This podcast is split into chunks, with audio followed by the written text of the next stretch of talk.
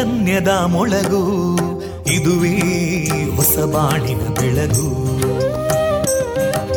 ಪಾಂಚಜನ್ಯದ ಮೊಳಗು ಇದುವೇ ಹೊಸ ಬಾಳಿನ ಬೆಳಗು. ಜನಮಾನಸವ ಅರಳಿಸುವಂತ ಅರಳಿಸುವಂತ ಜನಮಾನಸವ ಅರಳಿಸುವಂತ ವಿವೇಕವಾಣಿಯ ಮೊಳಗು. ಸುಖ ದುಃಖಗಳಿಗೆ ತಾಕೊರಳಾಗುವ ನೆಲ ಪ್ರೀತಿಯದಿ ಮೊಳಗು. ಇದುವೇ ಹೊಸ ಬಾಣಿನ ಬೆಳಗು. ಇದುವೇ ಪಾಂಚಜನ್ಯದ ಮೊಳಗು. ಇದುವೇ ಪಾಂಚಜನ್ಯದ ಮೊಳಗು. ವಿವೇಕಾನಂದ ವಿದ್ಯಾವರ್ಧಕ ಸಂಘ ಪ್ರವರ್ತಿತ ರೇಡಿಯೋ ಪಾಂಚಜನ್ಯ. ಇದು ಜೀವ ಜೀವದ ಸ್ವರ ಸಂಚಾರ. ತೊಂಬತ್ತು ಬಿಂದು ಎಂಟು ಸ್ವರ ತರಾಂಗಗಳಲ್ಲಿ ಈ ಹೊತ್ತಿನ ಪ್ರಸಾರ ಕಾರ್ಯಕ್ರಮವನ್ನು ಆರಂಭಿಸುತ್ತಿದ್ದೇವೆ. ಆತ್ಮೀಯ ಶ್ರೋತೃ ಬಾಂಧವರಿಗೆ ರೇಡಿಯೋ ಪಾಂಚಜನ್ಯ ಸಮುದಾಯ ಬಾನುಲಿ ಕೇಂದ್ರ ಬಳಗದ ಪರವಾಗಿ ನಾನು ತೇಜಸ್ವಿನಿ ಮಾಡುವ ಪ್ರೀತಿಪೂರ್ವಕ ನಮಸ್ಕಾರಗಳು. ವಂದೇ ಮಾತರಂ. ವಂದೇ ಮಾತರಂ. सुजलां सुफलां मलयज शीतलां सस्यश्यामलां मातरं वन्दे मातरम्। शुभ्रजोत्स्ना पुलकितयामिनीं पुल्लकुसुमिता ध्रुमदळशोभिनीं सुहासिनीं सुमधुरभाषिणीं सुखदां वरदां मातरं वन्दे मातरम् कोटि कोटि कण्ठा कलकलनिनादकराले कोटि कोटि भुजैदृता करकलवाले अबलां केनो मायेतो बले बहुबलधारिणीं नमामि तारिणीं रिपुदलवारिणी मातरम् वन्दे मातरम् तुमि विद्या तुमि धर्मा तुमि हृदि तुमि मर्मा त्वं हि प्राणा शरीरे बाहुते तुमि मा शक्ति हृदये तुमि मा भक्ति तोमारयी प्रतिमागडी मन्दिरे मन्दिरे वन्दे मातरम् त्वं हि दुर्गा दशप्रहरणधारिणीं कमलां कमलदलविहारिणीं वाणीं विद्यादायिनीं नमामि त्वां नमामि कमलाम् अमलामतुलां सुजलां सुफलां मातरं वन्दे मातरम् श्यामलां सरलां सुस्मितां भूषितां धरणीं भरणीं मातरं वन्दे मातरम् वन्दे मातरम्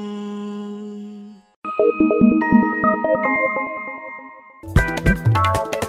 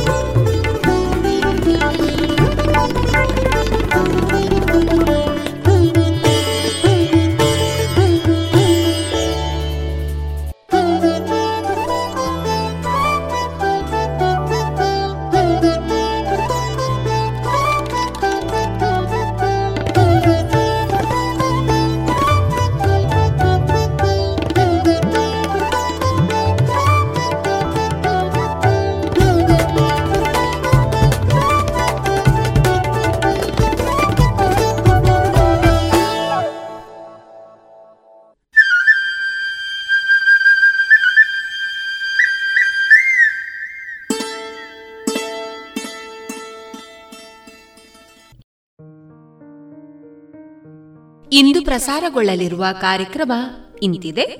ಮೊದಲಿಗೆ ಭಕ್ತಿಗೀತೆಗಳು ತೆಂಕಿಲ ವಿವೇಕಾನಂದ ಶಿಕ್ಷಕ ಶಿಕ್ಷಣ ವಿದ್ಯಾಲಯದ ವಿದ್ಯಾರ್ಥಿಗಳಿಂದ ರೇಡಿಯೋ ನಾಟಕ ಅಂಗುಲಿಮಾಲ ಶ್ರೀರಾಮ ಪಟ್ಟಾಭಿಷೇಕಕ್ಕೆ ಮಂತರೆಯ ದುರ್ಬೋಧನೆ, ಗಮಕ ವಾಚನ. ಕೊನೆಯಲ್ಲಿ ವಿದುಷಿ ಪವಿತ್ರ ರೂಪೇಶ್ ಅವರಿಂದ ಸುಗಮ ಸಂಗೀತ ಕಾರ್ಯಕ್ರಮ ಪ್ರಸಾರವಾಗಲಿದೆ.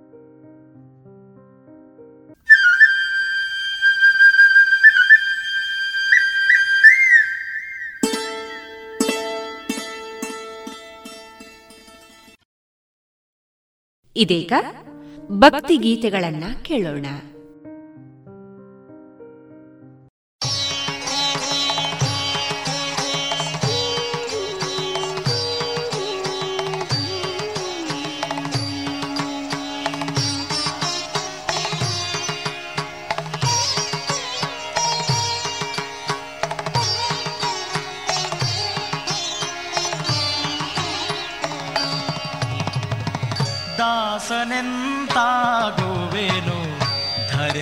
ಧರೆಯೊಳಗೆ ನಾನು ವಾಸುದೇವನಲಿ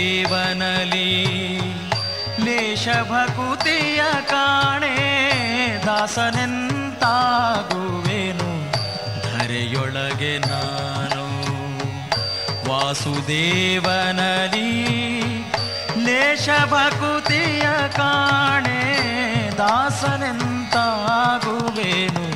ಧರೆಯೊಳಗೆ ಗೂಟನಾಮವ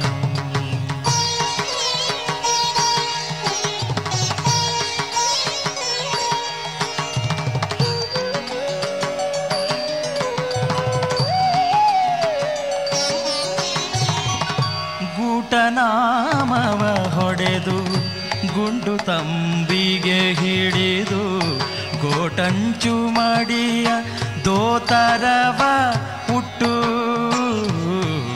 ಗೂಟನಾಮವ ಹೊಡೆದು ಗುಂಡು ತಂಬಿಗೆ ಹಿಡಿದು ಗೋಟಂಚು ಮಾಡಿಯ ದೋತರವ ಹುಟ್ಟು. ದಾಟುಗಾಲಿಡುತ್ತನ ಧರೆಯೊಳಗೆ ಬರಲೆನ್ನ ದಾಟುಗಾಲಿಡುತ್ತನ ಧರೆಯೊಳಗೆ ಬರಲೆನ್ನ ಬೂಟಕತನ ನೋಡಿ ಭ್ರಮಿಸದಿರು ಜನರೇ. ದಾಸನೆಂತಾಗುವೆನು ಧರೆಯೊಳಗೆ ನಾನು. ವಾಸುದೇವನಲಿ ಲೇಷ ಭಕುತಿಯ ಕಾಣೆ ದಾಸನೆಂತಾಗುವೆನು ಧರೆಯೊಳಗೆ ನಾನು.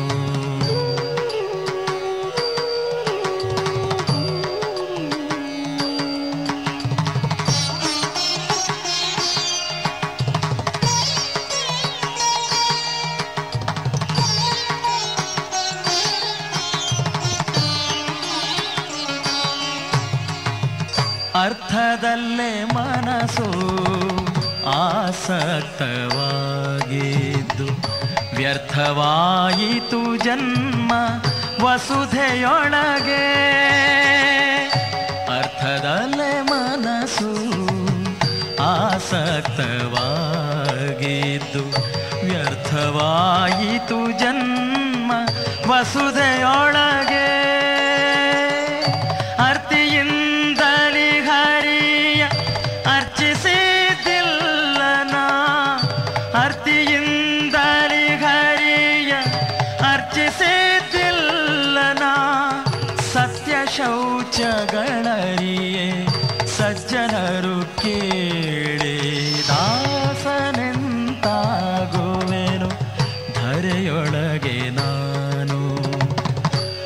ವಾಸುದೇವನಲಿ ಲೇಷ ಭಕುತಿಯ ಕಾಣೆ ದಾಸನೆಂತಾಗುವೆನು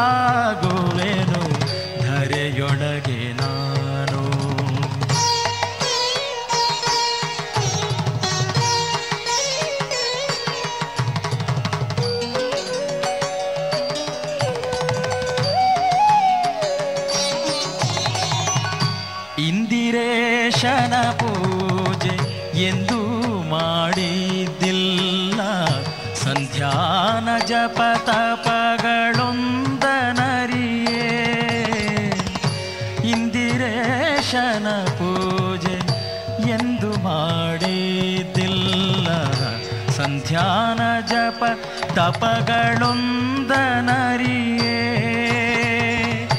ಒಂದು ಸಾಧನ ಕಾಣೆ ಪುರಂದರ ವಿಠಲನ.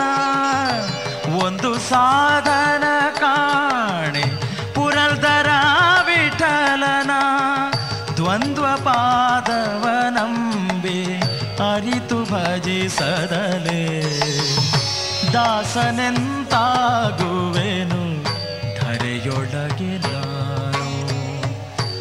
ವಾಸುದೇವನಲಿ ಲೇಷ ಭಕುತಿಯ ಕಾಣೆ ದಾಸನೆಂತಾಗುವೆನು. ಧರೆಯೊಳಗೆ ನಾನು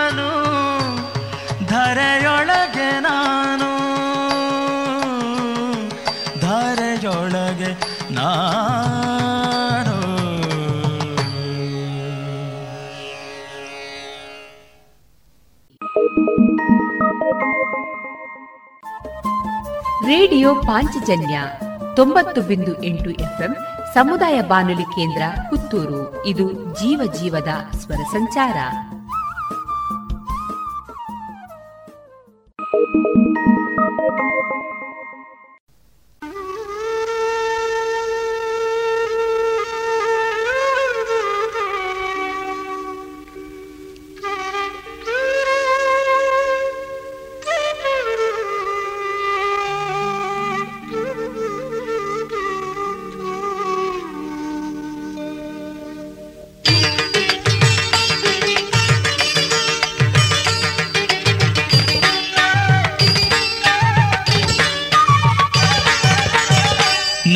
ನಮ್ಮಮ್ಮ ಶಾರದೆ ಮಹೇಶ್ವರಿ ನಿಮ್ಮೊಳಗಿ ಕನ್ಯಾರಮ್ಮ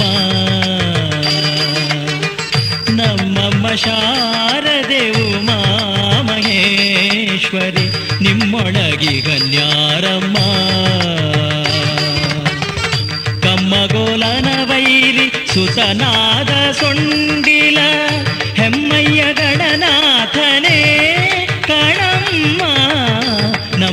शारदे उमा महेश्वरि निम्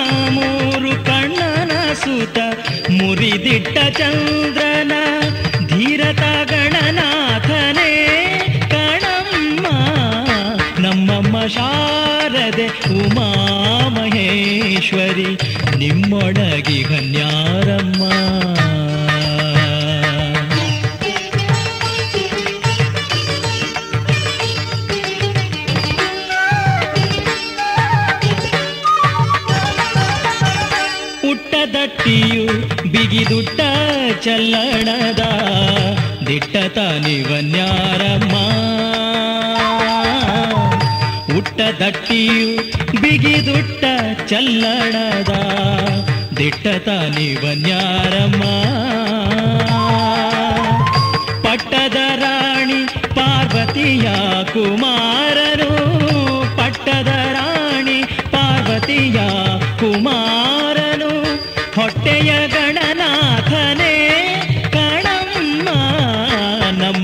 ಶಾರದೆ ಉಮಾ ಮಹೇಶ್ವರಿ ನಿಮ್ಮೊಳಗಿ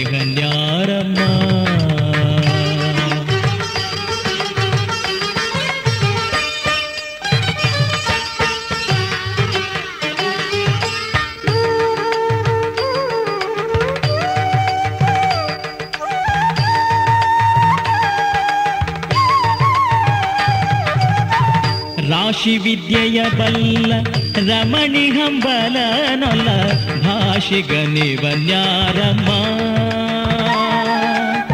ರಾಶಿ ವಿದ್ಯೆಯ ಬಲ್ಲ ರಮಣಿ ಹಂಬಲನೊಲ್ಲ ಭಾಷಿಗ ನಿವನ್ಯಾರಮ್ಮ ಲೇಸಾಗಿ ಜನರ ಸಲಹುವ ಕಾಗಿ ನೆಲೆಯಾದಿ.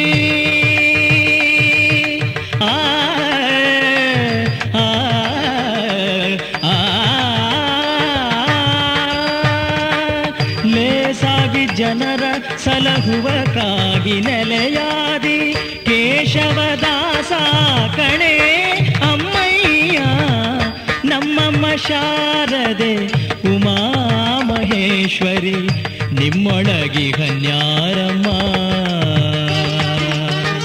ನಮ್ಮಮ್ಮ ಶಾರದೆ ಉಮಾ ಮಹೇಶ್ವರಿ ನಿಮ್ಮೊಳಗಿ ಹನ್ಯಾರಮ್ಮ. ಕಮ್ಮಗೋಲನ ಸುತನಾದ ಸೊಂಡಿಲ ಹೆಮ್ಮಯ್ಯ ಗಣನಾಥನೇ ಕಾಣಮ್ಮ, ನಮ್ಮಮ್ಮ ಶಾರದೆ ಉಮಾ ಮಹೇಶ್ವರಿ ನಿಮ್ಮೊಳಗಿ ಹನ್ಯಾರಮ್ಮ ನಿಮ್ಮೊಳಗಿ ಹನ್ಯಾರಮ್ಮ ನಿಮ್ಮೊಳಗಿ ಹನ್ಯಾರಮ್ಮ.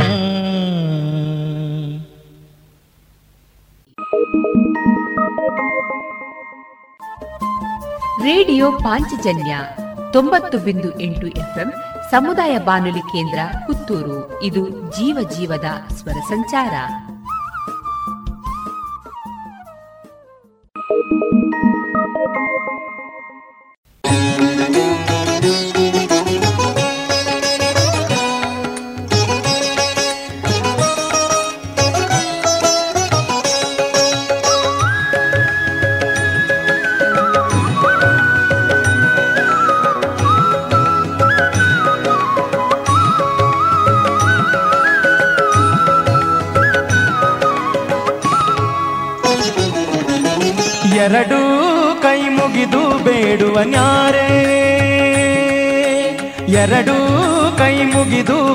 ಬೇಡುವ ನ್ಯಾರೇ, ಪೇಳಮ್ಮಯ್ಯ, ಎರಡೂ ಕೈ ಮುಗಿದು ಬೇಡುವ ನ್ಯಾರೇ. ಪೇಳಮ್ಮಯ್ಯ, ಎರಡೂ ಕೈ ಮುಗಿದು ಬೇಡುವ ನ್ಯಾರೇ. ಸುರನರರ ಖಳರ ಪರಿಪರಿ ಪರಿ ಕರ್ಮವ ಹರಿಗೊಪ್ಪಿಸುವ ಮರುತ ಕಣಮ್ಮ, ಎರಡೂ ಕೈ ಮುಗಿದು ಬೇಡುವ ಪೇಳಮ್ಮಯ್ಯ, ಎರಡೂ ಕೈ ಮುಗಿದು ಬೇಡುವ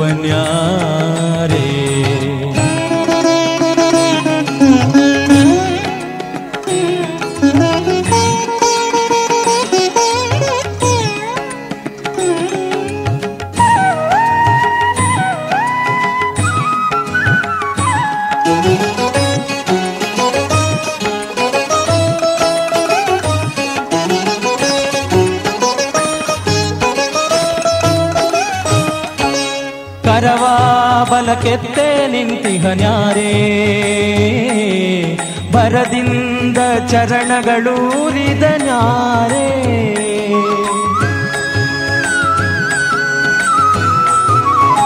ಆ ಕೆತ್ತೆ ನಿಂತಿ ನಿಂತಿಹನ್ಯಾರೇ ಪೇಳಮ್ಮಯ್ಯ.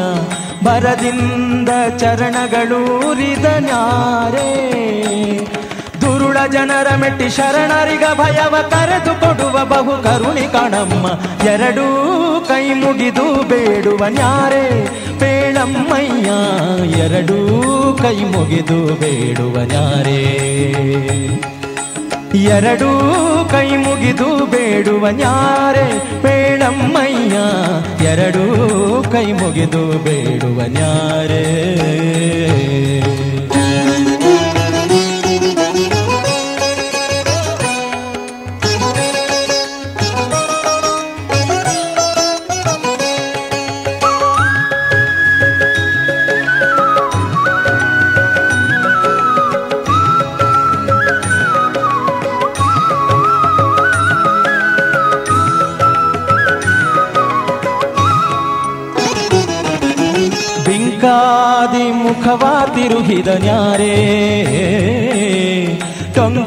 ಟೊಂಕಾದಿ ಎಡಗೈ ಇಟ್ಟಿಗನ್ಯಾರೇ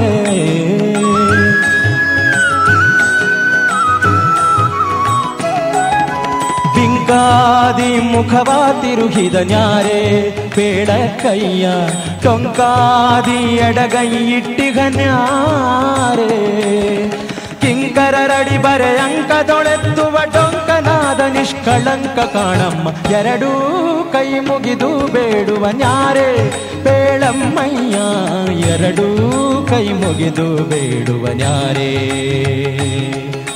ಎರಡೂ ಕೈ ಮುಗಿದು ಬೇಡುವ ನ್ಯಾರೆ, ಬೇಳಮ್ಮಯ್ಯ, ಎರಡೂ ಕೈ ಮುಗಿದು ಬೇಡುವ ನ್ಯಾರೇ.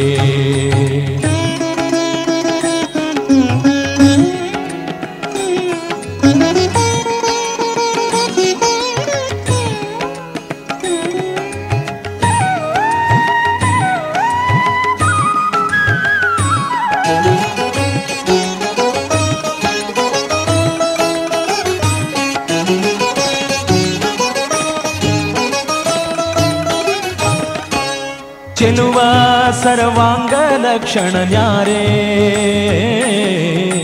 ಹಲವು ಫಲಗಳನ್ನು ನೀಡುವ ನ್ಯಾರೇ.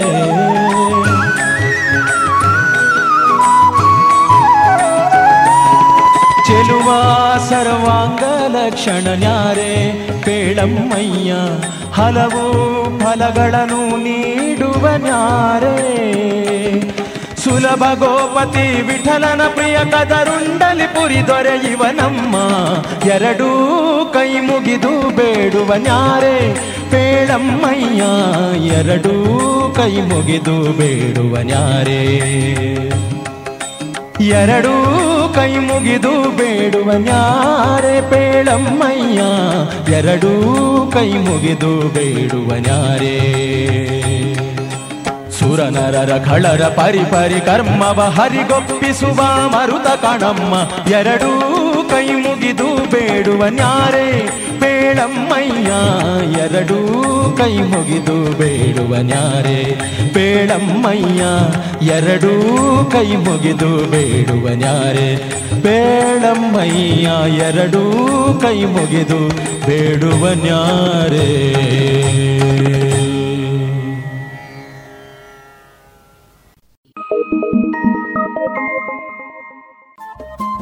ರೇಡಿಯೋ ಪಾಂಚಜನ್ಯ ತೊಂಬತ್ತು ಬಿಂದು ಎಂಟು ಎಫ್ಎಂ ಸಮುದಾಯ ಬಾನುಲಿ ಕೇಂದ್ರ ಪುತ್ತೂರು. ಇದು ಜೀವ ಜೀವದ ಸ್ವರ ಸಂಚಾರ.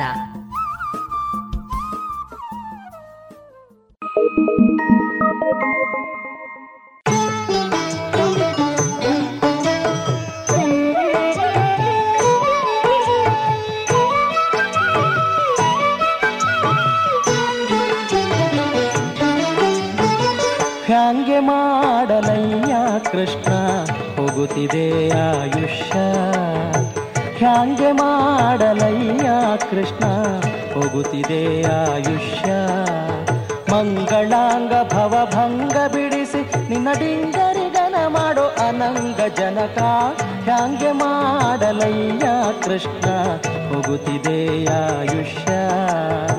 ಹ್ಯಾಂಗೆ ಮಾಡಲಯ್ಯ ಕೃಷ್ಣ, ಹೋಗುತ್ತಿದೆ ಆಯುಷ್ಯ.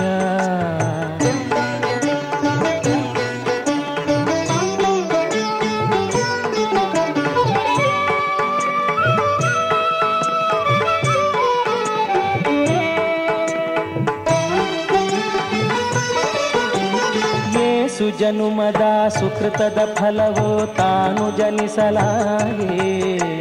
ಭೂಸುರ ದೇಹದ ಜನುಮವು ಎನಗೆ ಸಂಭವಿಸಿದೆಯಾಗಿ.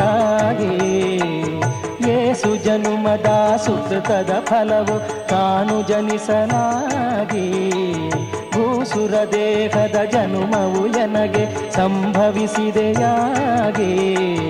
ಮೋದ ತೀರ್ಥ ಮತ ಚಿಹ್ನಿತನಾಗದೆ ದೋಷಕ್ಕೆ ಒಳಗಾಗಿ ಲೇಷ ಸಾಧನವ ಕಾಣದೆ ದುಸ್ಸಹವಾಸದಿಂದಲೇ ದಿನ ದಿನ ಕಳೆದೆ.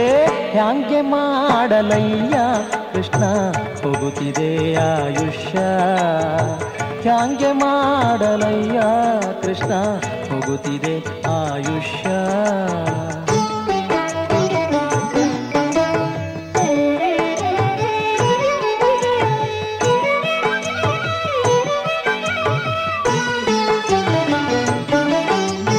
ಶಶಿಮುಖ ಕನಕದ ಆಶೆಗೆ ಬೆರೆತು ಪಶುಪತಿ ನಿನ್ನಡಿಯ, ಹಸನಾಗಿ ನಿನ್ನ ನೆನೆಯದೆ ಕೃಪೆಯ ಗಳಿಸದೆ ಕೆಟ್ಟೇನಯ್ಯ. ಶಶಿಮುಖ ಕನಕದ ಆಶೆಗೆ ಬೆರೆತು ವಸುಪತಿ ನಿನ್ನಡಿಯ, ಹಸನಾಗಿ ನಿನ್ನ ನೆನೆಯದೆ ಕೃಪೆಯ ಗಳಿಸದೆ ಕೆಟ್ಟೆನಯ್ಯ. ನಿಶೆ ಹಗಲು ಸ್ಥಿರವೆಂದು ತನುವನು ಪೋಷಿಸಲಾಶಿಸಿ ಜೀಯ. ನಿಶೆ ಹಗಲು ಸ್ಥಿರವೆಂದು ತನುವನು ಪೋಷಿಸಲಾಶಿಸಿ ಜೀಯ.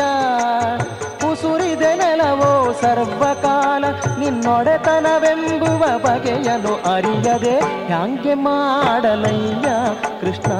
ಹೋಗುತ್ತಿದೆ ಆಯುಷ್ಯ. ಹ್ಯಾಂಗೆ ಮಾಡಲಯ್ಯ ಕೃಷ್ಣ? ಹೋಗುತ್ತಿದೆ ಆಯುಷ್ಯ.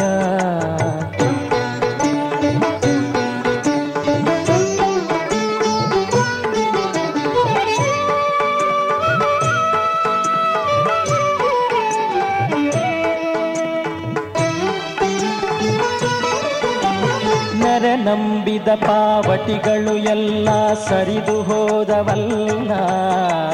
ಮರಳಿ ಪರಿ ಜನುಮವು ಬರುವ ಭರವಸೆಯಂತೂ ಇಲ್ಲ. ನೆರೆ ನಂಬಿದ ಪಾವತಿಗಳು ಎಲ್ಲ ಸರಿದು ಹೋದವಲ್ಲ. ಮರಳಿ ಪರಿ ಜನುಮವು ಬರುವ ಭರವಸೆಯಂತೂ ಇಲ್ಲ. ಪರಿ ಪರಿ ವಿಷಯದ ಆಶೆಯು ನನಗೆ ಹಿರಿದು ಆಯಿತಲ್ಲ. ಪರಿ ಪರಿ ವಿಷಯದ ಆಶೆಯು ನನಗೆ ಹಿರಿದು ಆಯಿತಲ್ಲ. ಹರಿಯೇ ಜಗದಿ ನೀನೊಬ್ಬನಲ್ಲದೆ ಪೊರೆವರಿನ್ನಾರು ಇಲ್ಲವಲ್ಲ. ಹ್ಯಾಂಗೆ ಮಾಡಲಯ್ಯ ಕೃಷ್ಣ? ಹೋಗುತ್ತಿದೆ ಆಯುಷ್ಯ. ಹ್ಯಾಂಗೆ ಮಾಡಲಯ್ಯ ಕೃಷ್ಣ? ಹೋಗುತ್ತಿದೆ ಆಯುಷ್ಯ.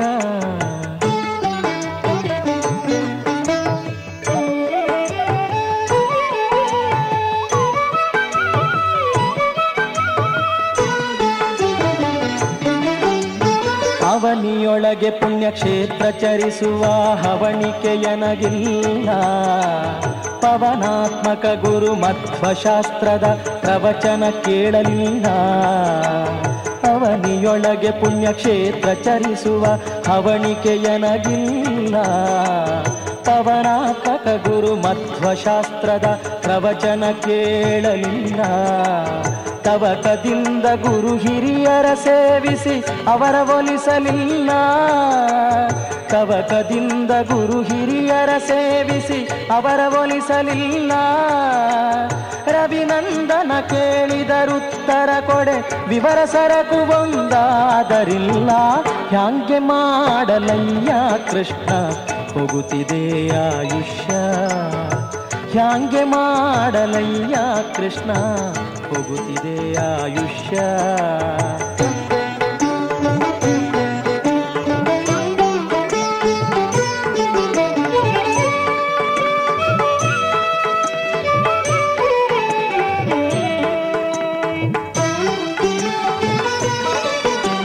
ಭಾಗವತರೊಡಗುಡಿ ಉಪವಾಸ ಜಾಗರ ಒಂದಿನ ಮಾಡಲಿಲ್ಲ. ರಾಗದಿ ಶುಕ ಮುನಿ ಪೇಳ್ದ ಹರಿಕಥೆ ಸಂಯೋಗವೆಂಬುದಿಲ್ಲ. ಭಾಗವತರೊಡಗೂಡಿ ಉಪವಾಸ ಜಾಗರ ಒಂದಿನ ಮಾಡಲಿಲ್ಲ.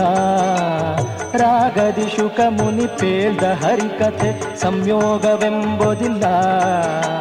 ನೀಗುವಂತ ಭವ ಭಯವ ಭಕುತಿ ವೈರಾಗ್ಯವೆಂಬುದಿಲ್ಲ. ನೀಗುವಂತ ಭವ ಭಯವ ಭಕುತಿ ವೈರಾಗ್ಯವೆಂಬುದಿಲ್ಲ. ಯೋಗಿ ವಂದ್ಯ ಗೋಪಾಲ ವಿಠಲ. ಗೋಪಾಲ ವಿಠಲ ವಿಠಲ ವಿಠಲ, ಗೋಪಾಲ ವಿಠಲ. ಯೋಗಿ ವಂದ್ಯ ಗೋಪಾಲ ವಿಠಲ ತಲೆವಾಗಿ ನಿನ್ನನೆ ಬೇಡಿಕೊಂಬೆ ಹ್ಯಾಂಗೆ ಮಾಡಲಯ್ಯ ಕೃಷ್ಣ, ಹೋಗುತ್ತಿದೆ ಆಯುಷ್ಯ. ಹ್ಯಾಂಗೆ ಮಾಡಲಯ್ಯ ಕೃಷ್ಣ? ಹೋಗುತ್ತಿದೆ ಆಯುಷ್ಯ. ಮಂಗಳಾಂಗ ಭವಭಂಗ ಬಿಡಿಸಿ ನಿನ್ನ ಡಿಂಗರಿಗನ ಮಾಡೋ ಅನಂಗ ಜನಕ ಹ್ಯಾಂಗೆ ಮಾಡಲಯ್ಯ ಕೃಷ್ಣ? ಹೋಗುತ್ತಿದೆ ಆಯುಷ್ಯ. ಹ್ಯಾಂಗೆ ಮಾಡಲಯ್ಯ ಕೃಷ್ಣ? ಹೋಗುತ್ತಿದೆ ಆಯುಷ್ಯ. ಹೋಗುತ್ತಿದೆ ಆಯುಷ್ಯ. ಕೃಷ್ಣ.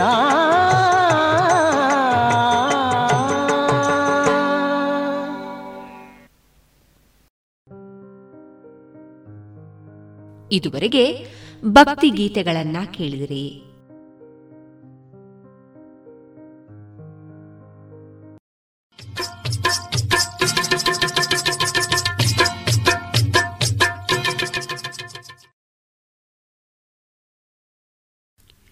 ಈ ಕೊರೋನಾ ವೈರಸ್ ಕಂಟಕ ಇರುವ ಸಮಯದಲ್ಲಿ ನೀವು ಹೆಚ್ಚು ಮುತುವರ್ಜಿ ವಹಿಸಬೇಕು ನಿಮಗೆ ಗೊತ್ತಿರುವ ಯಾರಿಗಾದರೂ ಹುಷಾರಿಲ್ಲದಿದ್ದರೆ ಗಾಬರಿ ಆಗಬೇಡಿ.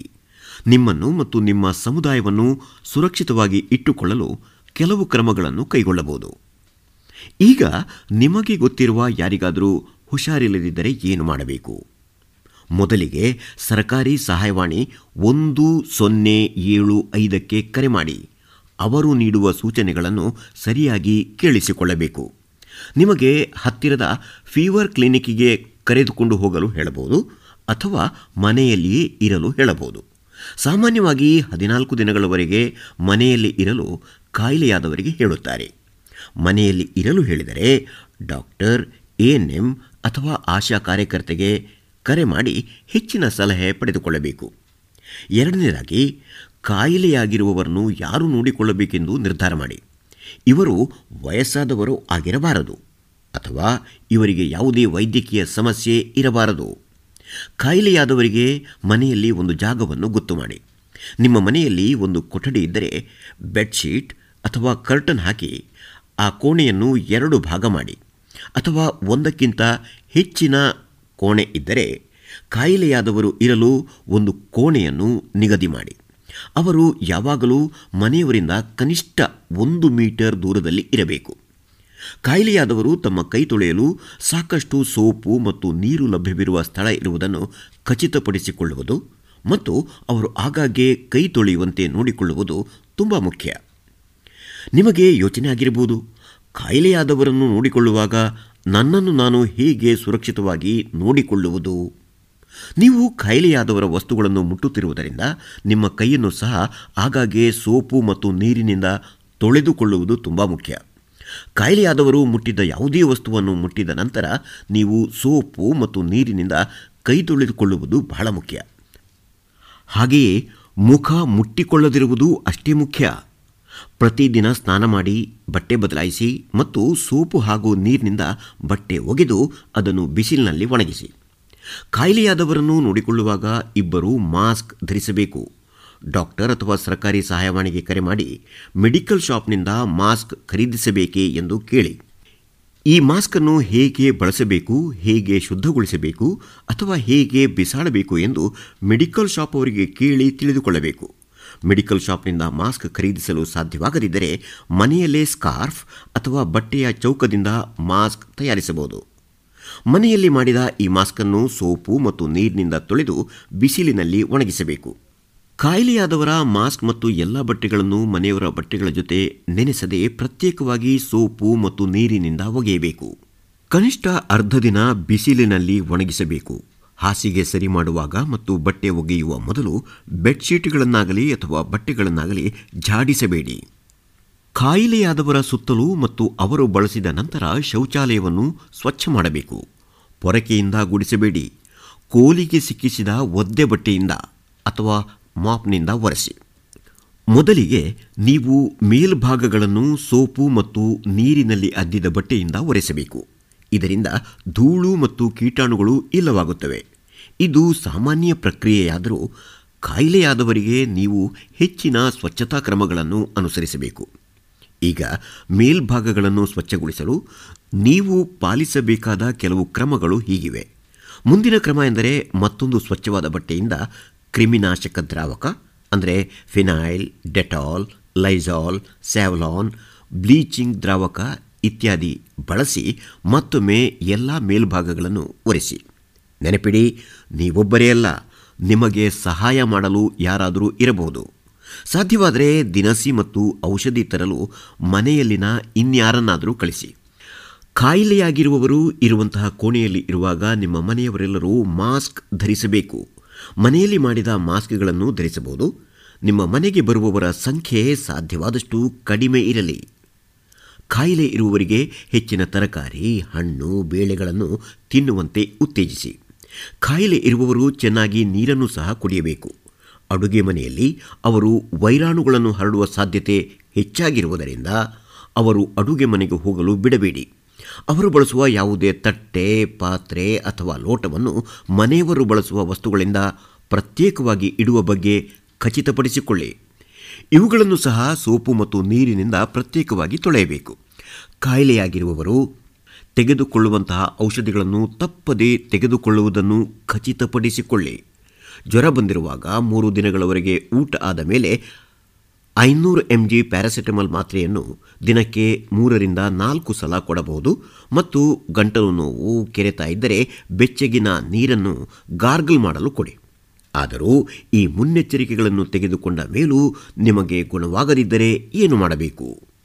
ಇಷ್ಟೆಲ್ಲ ಮಾಡಿದ ಮೇಲೂ ರೋಗಿಯ ಸ್ಥಿತಿ ಎರಡು ಮೂರು ದಿನಗಳಲ್ಲಿ ಉತ್ತಮಗೊಳ್ಳದಿದ್ದರೆ ಅಥವಾ ಅತಿ ಹೆಚ್ಚಿನ ಜ್ವರ, ತೀವ್ರ ಕೆಮ್ಮು ಮತ್ತು ಉಸಿರಾಟದ ಸಮಸ್ಯೆ ಇದ್ದರೆ ಡಾಕ್ಟರ್ ಎಎನ್ಎಂ ಅಥವಾ ಆಶಯ ಕಾರ್ಯಕರ್ತೆಗೆ ಕರೆ ಮಾಡಿ. ಈ ಕೊನೆಯ ಸಂದೇಶ ತುಂಬ ಮುಖ್ಯ. ದಯವಿಟ್ಟು ಅದನ್ನು ಆಲಿಸಿ.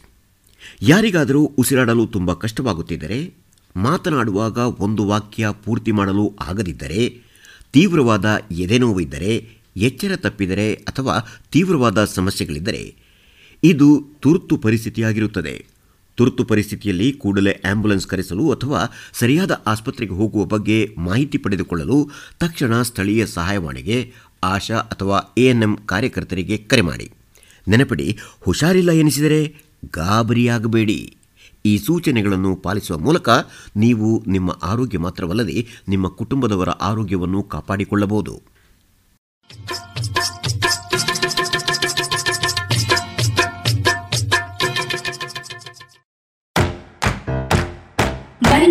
ಸೇರಿ ಹೊಸ ಹೆಜ್ಜೆ ಇಡೋಣ. ಬನ್ನಿ ಹೊಸ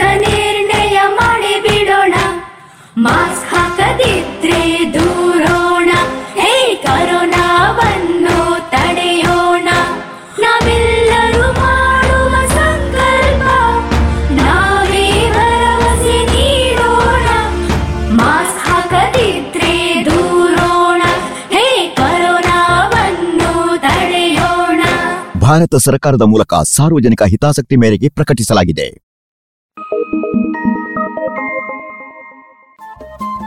ರೇಡಿಯೋ ಪಾಂಚಜನ್ಯ ತೊಂಬತ್ತು ಬಿಂದು ಎಂಟು ಎಫ್ಎಂ ಸಮುದಾಯ ಬಾನುಲಿ ಕೇಂದ್ರ ಪುತ್ತೂರು. ಇದು ಜೀವ ಜೀವದ ಸ್ವರ ಸಂಚಾರ.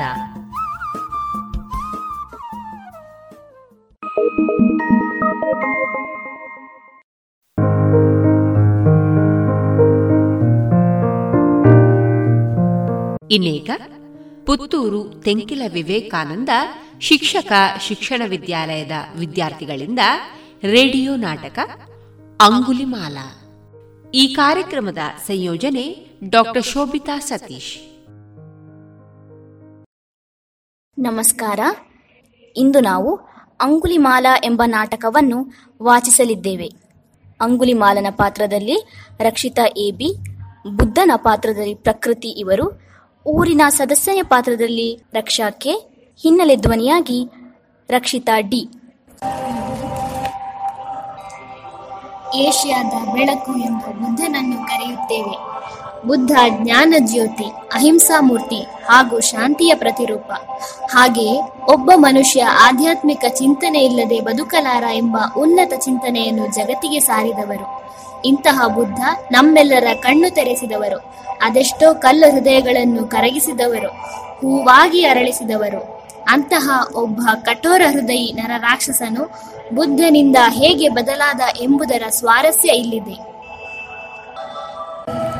ಊರು ಶ್ರಾವಂತಿಗೆ.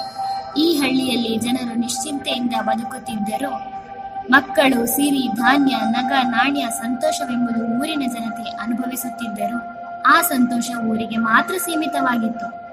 ಜನ ಕಾಡಿಗೆ ಕಟ್ಟಿಗೆಗೆ ಹೋದರೆ ವಿಶ್ರಾಂತಿ ಪಡೆಯಲು ಹೋದರೆ?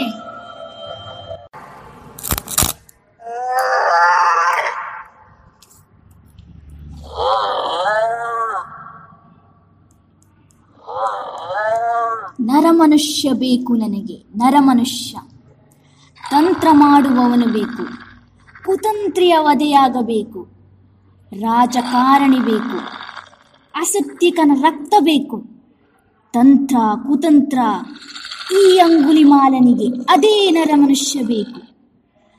ನಾನು ನಾನು ಅಂಗುಲಿಮಾಲ ಈ ಭೂಲೋಕದ ಚಕ್ರವರ್ತಿ. ನನ್ನ ಹೆಸರು ಕೇಳಿದೊಡನೆ ರಾಜ ಮಹಾರಾಜರು ಗಡ ಗಡ ಗಡ ಗಡ.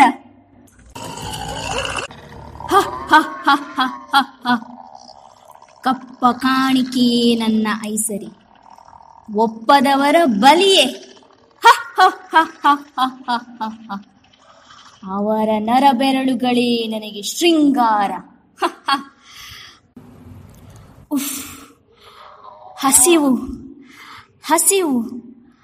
ಮನುಷ್ಯರ ರಕ್ತದ ರುಚಿ ನೋಡದೆ ಎರಡು ದಿನಗಳಾಯಿತು. ಅದು ಅಲ್ಲಿ ಮನುಷ್ಯ.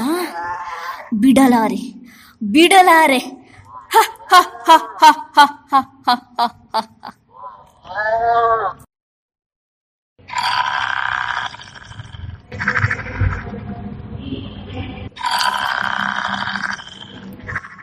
ಆಹಾ, ರಕ್ತದ ರುಚಿ. ಕೊನೆಗೂ ನರಬೇಟಿ ಸಿಕ್ಕಿತು. ಹ ಹ ಹ ಹ ಹ ಹ ಹ. ತೊಂಬತ್ತೊಂಬತ್ತನೇ ನರಬೇಟೆ.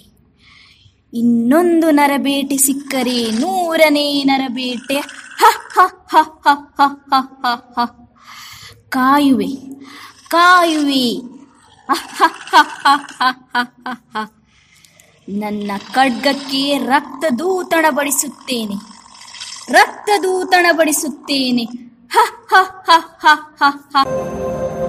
ಕಾಡಿಗೆ ಹೋದವರಲ್ಲಿ ಒಬ್ಬ ಮರಣ ಹೊಂದುತ್ತಾನೆ ಇನ್ನೊಬ್ಬ ತಪ್ಪಿಸಿಕೊಂಡು ಊರಿಗೆ ಬಂದು ವಿಷಯವನ್ನು ತಿಳಿಸುತ್ತಾನೆ. ಅಯ್ಯೋ ದೇವರೇ ಕೇಳಲು ಯಾರೂ ಇಲ್ಲವೇ? ನನ್ನ ತಮ್ಮನ ಸಾವಾಗಿದೆ. ಅಂಗುಲಿ ಮಾಲನು ನನ್ನ ತಮ್ಮನನ್ನು ಸಾಯಿಸಿದ್ದಾನೆ. ಆ ಊರಿಗೆ ಬುದ್ಧನ ಆಗಮನ. ಬುದ್ಧಂ ಶರಣಂ ಗಚ್ಚಾಮಿ ಧರ್ಮಂ ಶರಣಂ ಗಚ್ಚಾಮಿ ಸಂಘಂ ಶರಣಂ ಗಚ್ಚಾಮಿ ಮಹಾಸ್ವಾಮಿ ಕಾಪಾಡಿ ನಮ್ಮನ್ನು, ಕಾಪಾಡಿ, ಅಂಗುಲಿಮಾಲನೆಂಬ ನರನಾಕ್ಷಸ ಜನರನ್ನೆಲ್ಲಾ ಕೊಂದು ತಿನ್ನುತ್ತಾ ಬೆರಳಿನ ಮಾಲೆಯನ್ನು ಧರಿಸುತ್ತಿದ್ದಾನೆ. ನಮ್ಮನ್ನು ನೀವೇ ಕಾಪಾಡಬೇಕು, ಮಹಾಸ್ವಾಮಿ, ಕಾಪಾಡಿ. ಮಹಾಜನರೇ ಚಿಂತಿಸದಿರಿ. ಮಹಾಪ್ರಭು ಅವನ ಅತ್ಯಂತ ಕ್ರೂರಿ ಯಾರನ್ನು ಬಿಡುವುದಿಲ್ಲ. ನಿಮ್ಮನ್ನು ಕೊಲ್ಲುತ್ತಾನೆ. ಹೋಗಬೇಡಿ ನೀವು. ದಯವಿಟ್ಟು ಹೋಗಬೇಡಿ. ಅದು ಅವನ ಕಾಯಕ. ಅದು ಅವನು ಮಾಡಲಿ. ಅವನಿಗೆ ಸನ್ಮಾರ್ಗದ ದಾರಿ ತೋರಿಸುವುದೇ ನನ್ನ ಕಾಯಕ. ಅದನ್ನು ನಾನು ಮಾಡುವೆ. ನಾನು ಹೋಗಿ ಬರುತ್ತೇನೆ. ಬುದ್ಧಂ ಶರಣಂ ಗಚ್ಚಾಮಿ ಧರ್ಮಂ ಶರಣಂ ಗಚ್ಚಾಮಿ ಸಂಗಂ ಶರಣಂ ಗಚ್ಚಾಮಿ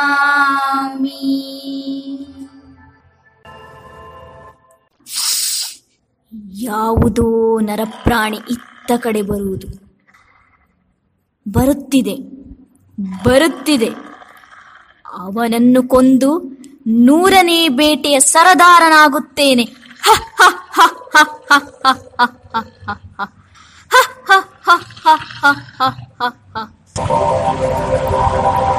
ಎಲೆಯಲಾ ಮನುಷ್ಯ ಕುನ್ನಿ ನಿಲ್ಲು ನಿಲ್ಲು ಮಗು ನಿಂತೇ ಇರುವೆನು ನಾನು ನಾನು ನಿಂತಿರುವುದು ಕಾಣುತ್ತಿಲ್ಲವೇ ನಿನಗೆ ಮಗು ಮಗು ಮಗು ಅಂದೆಯ ನನಗೆ. ನನ್ನನ್ನು ನೋಡಿ ನರರೆಲ್ಲರೂ ಗಡಗಡನೆ ಓಡಿ ಹೋಗುತ್ತಿದ್ದರೆ ನಿನಗೆ ನಾನು ಮಗುವಂತೆ ಕಾಣುತ್ತಿರುವೆನೆ? ನಿನಗೆ ಹೆದರಿಕೆ ಇಲ್ಲವೇ? ಯಾರು ನೀನು? ಜನರೆಲ್ಲ ನನ್ನನ್ನು ಪ್ರೀತಿಯಿಂದ ಗೌತಮ ಬುದ್ಧ ಎನ್ನುವರು. ನನಗೇಕೆ ಹೆದರಿಕೆ? ನೀನು ಒಬ್ಬ ಮನುಷ್ಯ, ನಾನೂ ಒಬ್ಬ ಮನುಷ್ಯ. ಆದರೆ ಇನ್ನೂ ನಿನಗೆ ಬುದ್ಧಿ ಬಂದಿಲ್ಲ ಅಷ್ಟೇ. ಅದಕ್ಕೆ ಇನ್ನೂ ಮಗುವೆ. ನಿನ್ನನ್ನು ಬಿಡಲಾರೆ ನಿನ್ನನ್ನು ಕೊಂದು ನೂರು ಬೇಟೆಯ ಸರದಾರನಾಗುವೆ. ಮಗು ನೀನು ನನ್ನನ್ನು ಕೊಲ್ಲುತ್ತೀಯಾ? ಕೊಲ್ಲು ಕೊಲ್ಲು ನಿಂತೇ ಇರುವೆನು ನಾನು. ಸಾಯಿಸಲು ಬಂದ ಅಂಗುಲಿಮಾಲನಿಗೆ ಅಲ್ಲಲ್ಲಿ ಮಾಯವಾಗಿ ಇನ್ನೊಂದೆಡೆ ಪ್ರತ್ಯಕ್ಷನಾದಂತೆ ಬುದ್ಧ ಕಾಣುತ್ತಾನೆ. ಏಕೆ ಮಗು? ನನ್ನನ್ನು ಕೊಲ್ಲಲು ಆಗುತ್ತಿಲ್ಲವೇ? ನಿಲ್ಲು ನೀನು. ನಾನು ಕೇಳಿದ ಚಿಕ್ಕ ಕೆಲಸವನ್ನು ಮಾಡು. ಆಮೇಲೆ ಮತ್ತೆ ಪ್ರಯತ್ನಿಸು. ಆಯಿತು ಆಯಿತು. ಅದೇನೆಂದು ಹೇಳು ಮಾಡುತ್ತೇನೆ. ಅಗು ಅಲ್ಲಿ ಕಾಣುತ್ತಿದೆಯಲ್ಲ ಆ ಮರದಿಂದ ಐದು ಎಲೆಗಳನ್ನು ತೆಗೆದುಕೊಂಡು ಬಾ. ಇಷ್ಟೇನಾ? ಈಗಲೇ ತರುತ್ತೇನೆ.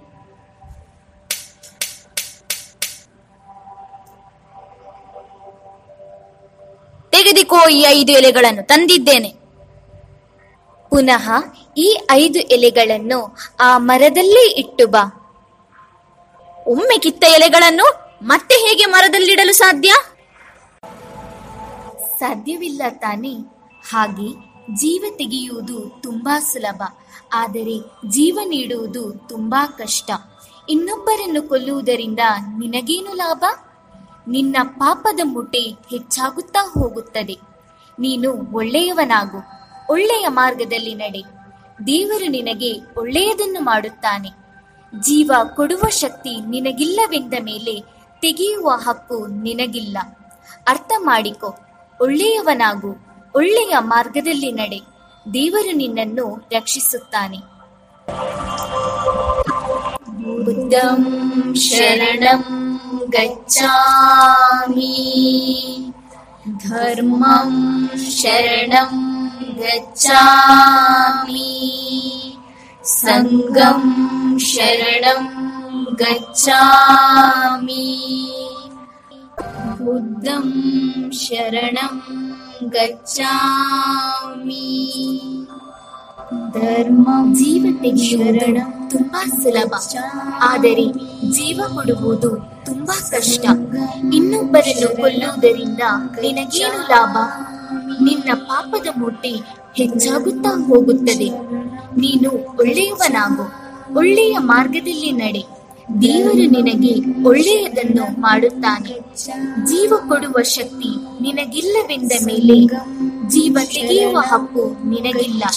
ಅರ್ಥ ಮಾಡಿಕೊ, ಒಳ್ಳೆಯವನಾಗು, ಒಳ್ಳೆಯ ಮಾರ್ಗದಲ್ಲಿ ನಡೆ. ದೇವರು ನಿನ್ನನ್ನು ರಕ್ಷಿಸುತ್ತಾನೆ. ಧರ್ಮಂ ಶರಣಂ ಗಚ್ಚಾಮಿ सङ्गं शरणं गच्छामि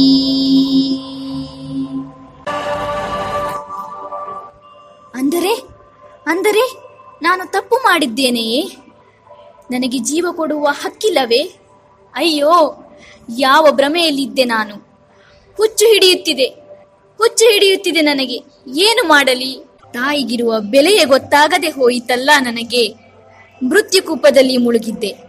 ನನ್ನ ಯೋಚನೆಯು ನನ್ನ ಪಾಲಿಗೆ ಮುಳುವಾಯಿತೇ? ಅಂಗುಲಿಮಾಲ ಬುದ್ಧನ ಕಾಲಿಗೆ ಬೀಳುತ್ತಾನೆ. ಮಗು, ಚಿಂತಿಸಬೇಡ. ನಿನ್ನಲ್ಲಿಯೂ ಒಬ್ಬ ಒಳ್ಳೆಯ ಮನುಷ್ಯನಿದ್ದಾನೆ. ಪಾಪದ ಕೆಲಸವನ್ನು ಬಿಟ್ಟು ದೇವರನ್ನು ಸ್ಮರಿಸು. ಒಳ್ಳೆಯದಾಗುತ್ತದೆ.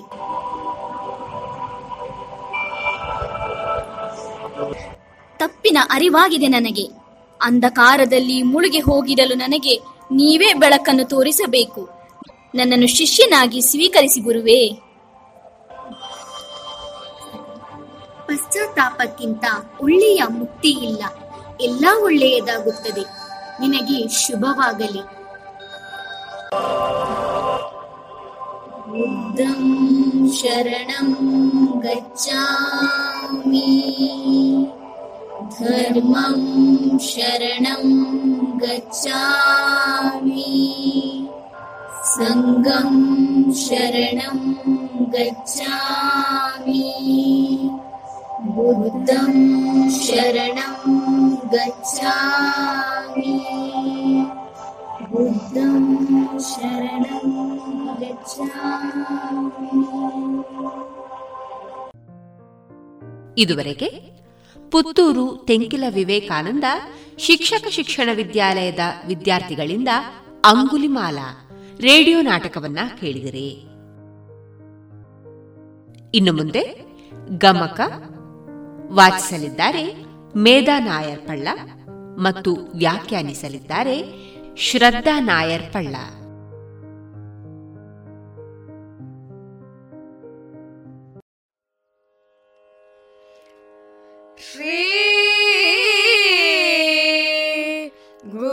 pure.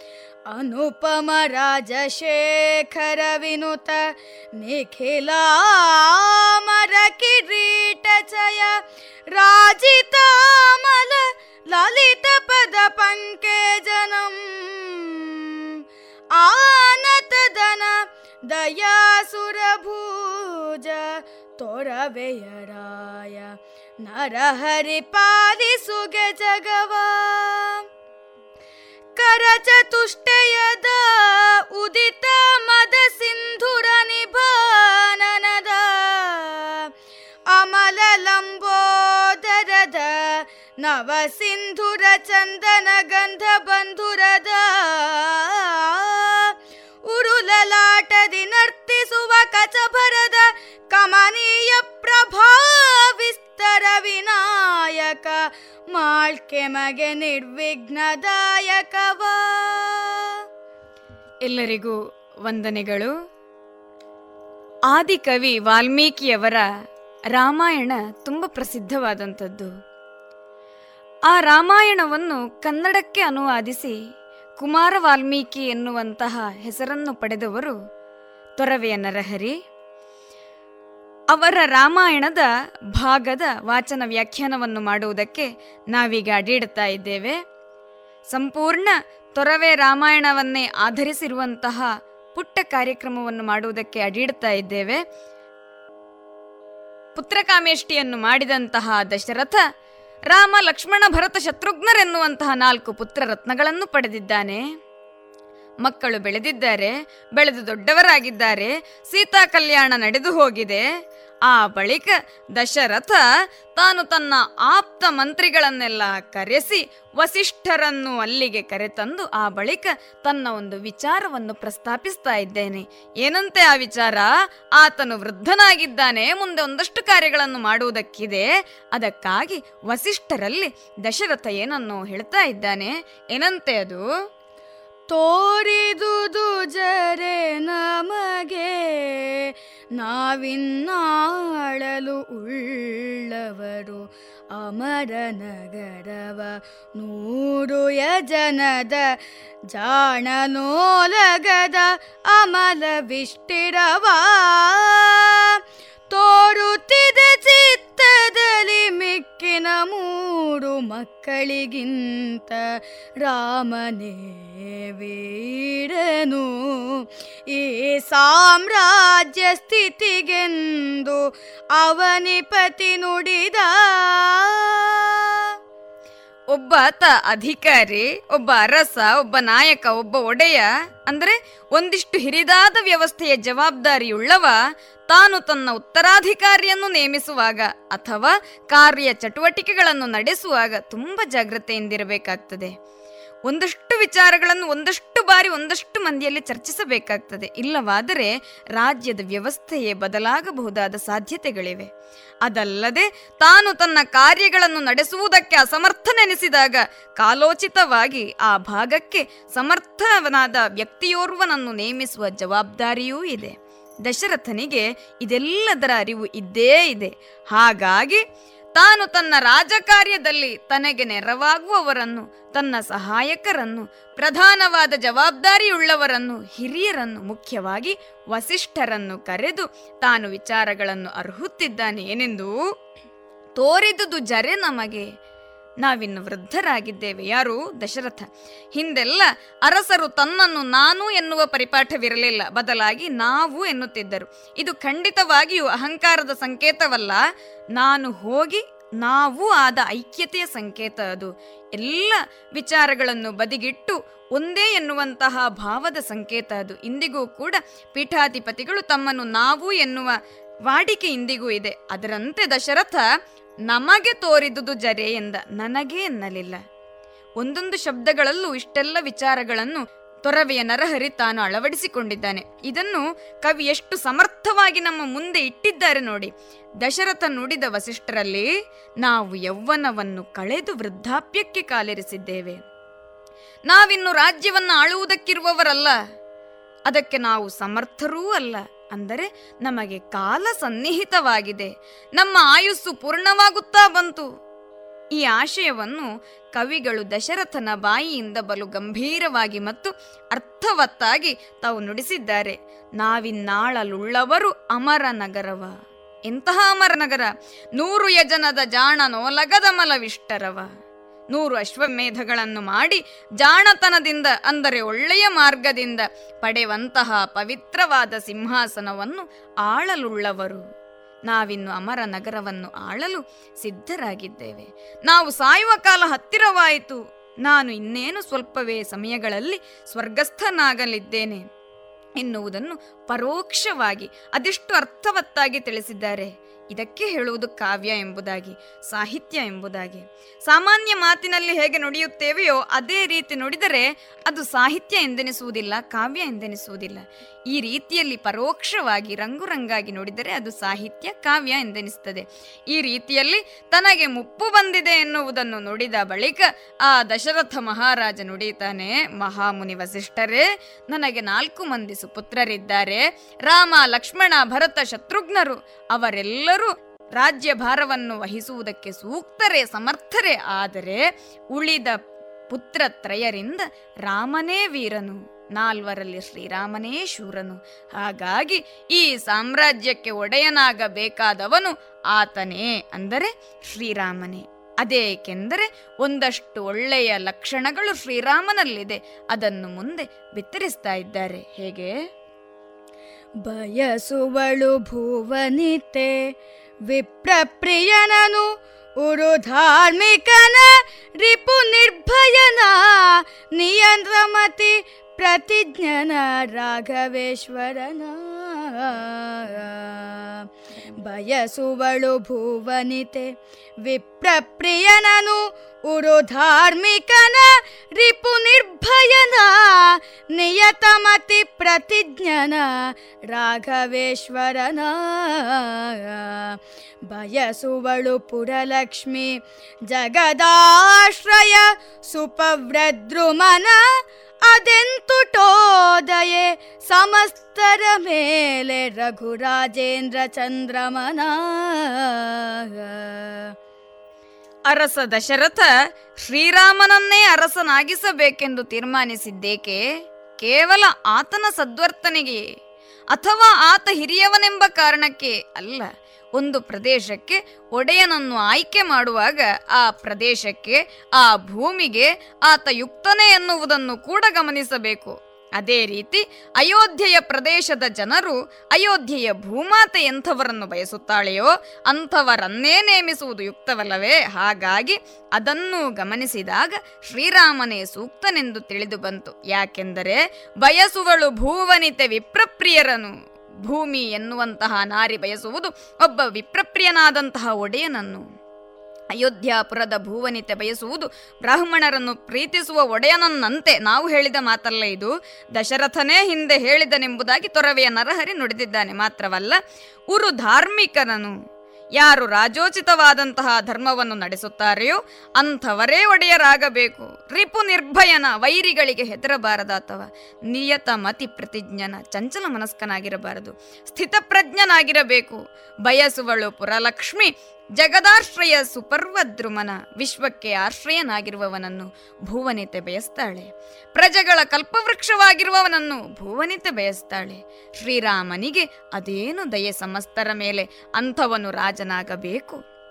ಇವುಗಳೆಲ್ಲ ಒಬ್ಬ ಸಮರ್ಥ ಅರಸನಲ್ಲಿರಬೇಕಾದಂತಹ ಲಕ್ಷಣಗಳು. ರಾಜ್ಯಕ್ಕೆ ಅರಸನಾಗಬೇಕಾದವ ವಿಪ್ರಪ್ರಿಯನಾಗಿರಬೇಕು, ಧಾರ್ಮಿಕನಾಗಿರಬೇಕು, ಅರಿಗಳಿಗೆ ಹೆದರದೆ ಎದೆಗಾರಿಕೆಯಿಂದ ಮುನ್ನುಗ್ಗುವವನಾಗಿರಬೇಕು, ಸ್ಥಿತಪ್ರಜ್ಞನಾಗಿರಬೇಕು, ಪ್ರಜೆಗಳಿಗೆ ಹಿತವನ್ನುಂಟು ಮಾಡುವವನಾಗಿರಲೇಬೇಕು. ಹಾಗಾಗಿ ಇಷ್ಟೆಲ್ಲ ಲಕ್ಷಣಗಳು ಶ್ರೀರಾಮನಲ್ಲಿ ಇರುವ ಕಾರಣ ಆ ದಶರಥ ರಾಮನಿಗೆ ಪಟ್ಟ ಕಟ್ಟುವ ತೀರ್ಮಾನವನ್ನು ಮಾಡಿದನಂತೆ. ನೆಟ್ಟನದಿ ರಾಜೇಂದ್ರ ಪಟ್ಟವ ಕಟ್ಟುವೆನು. ಕಮಲಾಂಬಕನ ಪಡಿಗಟ್ಟಿದಗ್ಗದ ರಾಮಚಂದ್ರಂಗೆಂದು ನಿಶ್ಚಯಿಸಿ. ಇಟ್ಟೆಡೆಯ ಹರುಷದಲ್ಲಿ ಮಿಗೆ ಹೊಂಗಟ್ಟಿಗೆಯ ಭರದಿಂದಲ ಮನ ಮುಟ್ಟಿದ ಆಪ್ತರ ಕರಸಿ ಬಳಿಕ ಇಂತೆಂದನ ಭೂಪ. ತೊರವೆಯ ನರಹರಿ, ಅರಸರು ಮಾಡಿದ ತೀರ್ಮಾನಗಳನ್ನೆಲ್ಲ ಅಷ್ಟು ಬೇಗನೆ ಬರೆದು ಮುಗಿಸುವವನಲ್ಲ. ಒಂದಷ್ಟು ಪದ್ಯಗಳ ಮೂಲಕ ಅರಸರ ತೀರ್ಮಾನ, ಅಲ್ಲಿ ಬರುವಂತಹ ಮಾತುಗಳನ್ನು ಕವಿ ವಿಸ್ತರಿಸ್ತಾ ಹೋಗ್ತಾನೆ. ನಿಧಾನವಾಗಿ ಒಂದೊಂದನ್ನೇ ಬಿಡಿಬಿಡಿಸಿ ವರ್ಣಿಸುತ್ತಾ ಕೆಲವೊಂದನ್ನು ನಮ್ಮ ಚಿಂತನೆಗೆ ಬಿಟ್ಟು ತಾನು ಮುಂದೆ ಸಾಕ್ತಾನೆ. ನೋಡಿ, ರಾಜ ದಶರಥನು ಶ್ರೀರಾಮನನ್ನು ಅರಸನನ್ನಾಗಿ ಮಾಡಬೇಕೆಂದು ಬಯಸಿ ಒಂದಷ್ಟು ಹೊತ್ತನ್ನು ಕಳೆದ ಬಳಿಕ ತನ್ನ ನಿಜವಾದ ತೀರ್ಮಾನವನ್ನು ಕವಿ ಕೊಟ್ಟಿದ್ದಾನೆ. ಒಂದೇ ಮಾತಿನಲ್ಲಿ ಹೇಳಿ ಮುಗಿಸಲಿಲ್ಲ ಕವಿ. ಇನ್ನೂ ತೀರ್ಮಾನವನ್ನು ಗಟ್ಟಿಗೊಳಿಸಲಾಗಲಿಲ್ಲ. ಕವಿ ಯಾಕೆ ಕಾವ್ಯದಲ್ಲಿ ಈ ವಿಳಂಬತೆಯನ್ನು ಅಳವಡಿಸುತ್ತಾನೆ ಎನ್ನುವುದನ್ನು ನಾವು ಗಮನಿಸಲೇಬೇಕಾಗಿದೆ. ರಾಜಕಾರ್ಯದಲ್ಲಿ ಯಾವುದನ್ನೂ ವಿಮರ್ಶೆ ಮಾಡದೆ ನಿರ್ವಹಿಸುವಂತಿಲ್ಲ. ಹಲವು ಬಾರಿ ಆ ಕುರಿತು ಚಿಂತಿಸಬೇಕು. ಅಷ್ಟು ಬಾರಿ ಅರಸ ಅದನ್ನು ವಿಮರ್ಶಿಸಿದ, ವಿಚಾರಿಸಿದ ಎನ್ನುವುದನ್ನು ನಮಗೆ ತಿಳಿಯಪಡಿಸಲು ಹೊಸುಗ ಈ ವಿಳಂಬತೆಯನ್ನು ಕವಿ ಸ್ವಲ್ಪ ತನ್ನ ಕಾವ್ಯದಲ್ಲಿ ಅಳವಡಿಸಿಕೊಂಡಿದ್ದಾನೆ. ಅಲ್ಲದೆ ಒಂದಷ್ಟು ವಿಮರ್ಶೆಗೆ ಹಾಗೂ ಚಿಂತನೆಗೆ ಅವಕಾಶವನ್ನು ಕೊಟ್ಟಿದ್ದಾನೆ ಹೊರತು ಇದು ಕಾವ್ಯದ ಅಳತೆಗಾಗಿಯೋ, ಓದುಗನ ತಾಳ್ಮೆ ಪರೀಕ್ಷೆಗಾಗಿಯೋ, ತನ್ನ ವಿದ್ವತ್ತನ್ನು ಪ್ರದರ್ಶಿಸುವುದಕ್ಕಾಗಿಯೂ ಅಲ್ಲ. ಈಗ ಅರಸ ಧೈರ್ಯದಿಂದ ಒಂದು ತೀರ್ಮಾನಕ್ಕೆ ಬಂದ. ಕಮಲಾಂಬಕನ ಪುಡಿಗಟ್ಟಿದ ಅಗ್ಗದ ರಾಮಚಂದ್ರಂಗೆ ಪಟ್ಟವ ಕಟ್ಟುವೆನು. ಈ ಭಾಗದಲ್ಲಿ ನಾವು ಕಮಲಾಂಬಕನು ಯಾರೆಂದು ಗಮನಿಸಬೇಕು? ಮಾತ್ರವಲ್ಲ, ಆ ಕಮಲಾಂಬಕನ ಸಾಮರ್ಥ್ಯವನ್ನು ಗಮನಿಸಬೇಕಾದ ಅಗತ್ಯ ಇದೆ. ಕಮಲದಂತೆ ಕಣ್ಣುಳ್ಳವನು ಯಾರು? ಅವನೇ ಕಮಲಾಂಬಕ. ಅಂದರೆ ನಾವು ಪರಶುರಾಮನೆಂದು ಅರ್ಥ ಮಾಡಿಕೊಳ್ಳಬಹುದು. ಪರಶುರಾಮನನ್ನು ಅಂಜಿಸಿದಂತಹ ಆ ವೀರನಿಗೆ ಪಟ್ಟವನ್ನು ಕಟ್ಟುವೆನು. ಎನ್ನುವಂತಹ ತೀರ್ಮಾನಕ್ಕೆ ಬಂದು ಹರುಷದಿಂದ ಸರ್ವರ ಅಪ್ಪಣೆಯನ್ನು ಪಡೆದು ಸಿದ್ಧತೆಯನ್ನು ಮಾಡ್ತಾ ಇದ್ದಾನೆ. ಸಿದ್ಧತೆ ಒಂದಷ್ಟು ನಡೆದಾಗಿದೆ. ಆ ಬಳಿಕ ಅದೊಂದು ದಿನ ಪಟ್ಟಾಭಿಷೇಕದ ದಿನಾಂಕವನ್ನು ತಾನು ಸಿದ್ಧಪಡಿಸಿಕೊಂಡ. ಯಾವಾಗ ಅಂತ ಮುಂದೆ ನೋಡೋಣ. ನಿವಡಿಸಿದ ವೈಶಾಖ ಮಾಸದ ಧವಳ ಪಕ್ಷದ ಪಂಚಮಿಯ ಶುಭ ದಿವಸದ ಅಭಿಜಿಲ್ಲಗ್ನದಲ್ಲಿ ಮೂರ್ಧಾಭಿಷೇಚನದ ವಿವರವಾಯ್ತು ವಿದೇಹ ಜಾಪತಿಗೆ. ವಿವರವಾಯ್ತು ವಿದೇಹ ಜಾಪತಿಗೆ. ಅವನಿಪನ ಬರು ಬಯಕೆಯಲಿ ಮರು ದಿವಸ ಮತ್ಸರಿಸಿತ್ತು. ಮರು ದಿವಸ ಮತ್ಸರಿಸಿತ್ತು ಪುರವು. ಪುರಂದರನ ಪುರವ. ಪುರಂದರನ ಪುರವ. ಅಂತೂ ಪಟ್ಟಾಭಿಷೇಕಕ್ಕೆ ದಿನವನ್ನು ನಿಗದಿಪಡಿಸಿದ್ದಾಗಿದೆ. ವೈಶಾಖ ಮಾಸದ ಶುಕ್ಲ ಪಕ್ಷದ ಪಂಚಮಿಯ ಶುಭ ದಿನ. ಅಭಿಜಿಲ್ ಲಗ್ನದಲ್ಲಿ ಅಭಿಷೇಕ ಮಾಡುವುದೆಂಬ ತೀರ್ಮಾನವಾಯಿತು. ಪುರವನ್ನು ಅದೆಂತು ಸಿಂಗರಿಸಿದ್ದರೆಂದರೆ ಪುರಂದರನ ಪುರವನ್ನೇ ನಾಚಿಸುವಷ್ಟು, ಪುರಂದರನ ಪುರಕ್ಕೆ ಅಯೋಧ್ಯೆಯ ಮೇಲೆ ಮತ್ಸರ ಉಂಟಾಗುವಷ್ಟು ಅಂದವಾಗಿ ಅಯೋಧ್ಯೆಯನ್ನು ಸಿದ್ಧಪಡಿಸಿದ್ದರು. ಆ ಬಳಿಕ ಮೇಲೆ ಮುದದಲ್ಲಿ ಕೌಶಿಕಾಧ್ವರ ಪಾಲಕನ ನಿಜ ನಿಳಯಕ್ಕೆ ಆ ಭೂಪಾಲಕನು ಕಳುಹಿದನು. ಕಮಲಾಸನನ ನಂದನನ ಕಳುಹಿದನು. ಕಮಲಾಸನನ ನಂದನನ. ನಾಳೆ ರಘುನಾಥಂಗೆ ರಾಜ್ಯ ಮದುವೆ ಮಂಗಳ ದೇಳಿಗೆಯ ಸುವ್ರತವ ಮಾಡಿಸಲು ಉಚಿತ ವಚನದಲ್ಲಿ.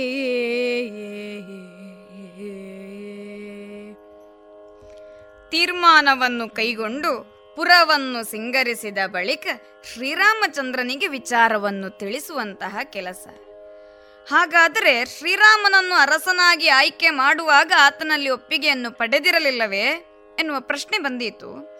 ಒಪ್ಪಿಗೆಯನ್ನು ಕೇಳಿದ್ದರೋ ಇಲ್ಲವೋ ಎನ್ನುವುದು ಇಲ್ಲಿ ಮುಖ್ಯವಲ್ಲ. ಶ್ರೀರಾಮ, ನಾನು ನುಡಿದುದನ್ನು ಪಾಲಿಸುತ್ತಾನೆ ಎನ್ನುವಂತಹ ದಶರಥನ ಹಿರಿದಾದ ನಂಬಿಕೆಯನ್ನಿದು ಇಲ್ಲಿ ನಮಗೆ ತೋರಿಸಿಕೊಡುತ್ತದೆ. ಇರಲಿ, ದಶರಥ ಈ ಕೌಶಿಕಾಧ್ವರ ಪಾಲಕನ ನಿಳಯಕ್ಕೆ ಕಮಲಾಸನನ ನಂದನನ ಕಳುಹಿದನು. ಕೌಶಿಕಾಧ್ವರ ಪಾಲಕನು ಮತ್ತು ಕಮಲಾಸನನ ನಂದನ ಈ ಇಬ್ಬರು ವ್ಯಕ್ತಿಗಳು ಯಾರೆನ್ನುವ ವಿಚಾರವನ್ನು ಗಮನಿಸೋಣ. ಕೌಶಿಕನೆಂದರೆ ವಿಶ್ವಾಮಿತ್ರ ಮುನಿಗಳು. ಕೌಶಿಕರ ಯಜ್ಞವನ್ನು ರಕ್ಷಿಸಿದವ ಶ್ರೀರಾಮಚಂದ್ರ. ಕಮಲಾಸನ ಎಂದರೆ ಬ್ರಹ್ಮ. ಬ್ರಹ್ಮನ ಪುತ್ರನೆಂದರೆ ವಸಿಷ್ಠರು. ಈಗ ಅರಸ ದಶರಥ ವಸಿಷ್ಠರನ್ನು ಶ್ರೀರಾಮನ ನಿವಾಸಕ್ಕೆ ಕಳುಹಿಸಿದನು.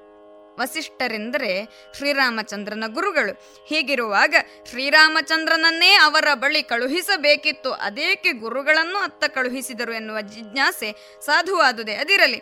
ಯಾಕೆ ಕಳುಹಿಸಿದರೆಂದರೆ, ನಾಳೆ ರಘುನಾಥಂಗೆ ರಾಜ್ಯ ಶ್ರೀಲತಾಂಗಿಯ ಮದುವೆ. ಎಂತಹ ಅದ್ಭುತವಾದ ಪ್ರಯೋಗವೆಂಬುದಾಗಿ ನಾವಿಲ್ಲಿ ಗಮನಿಸಬೇಕು.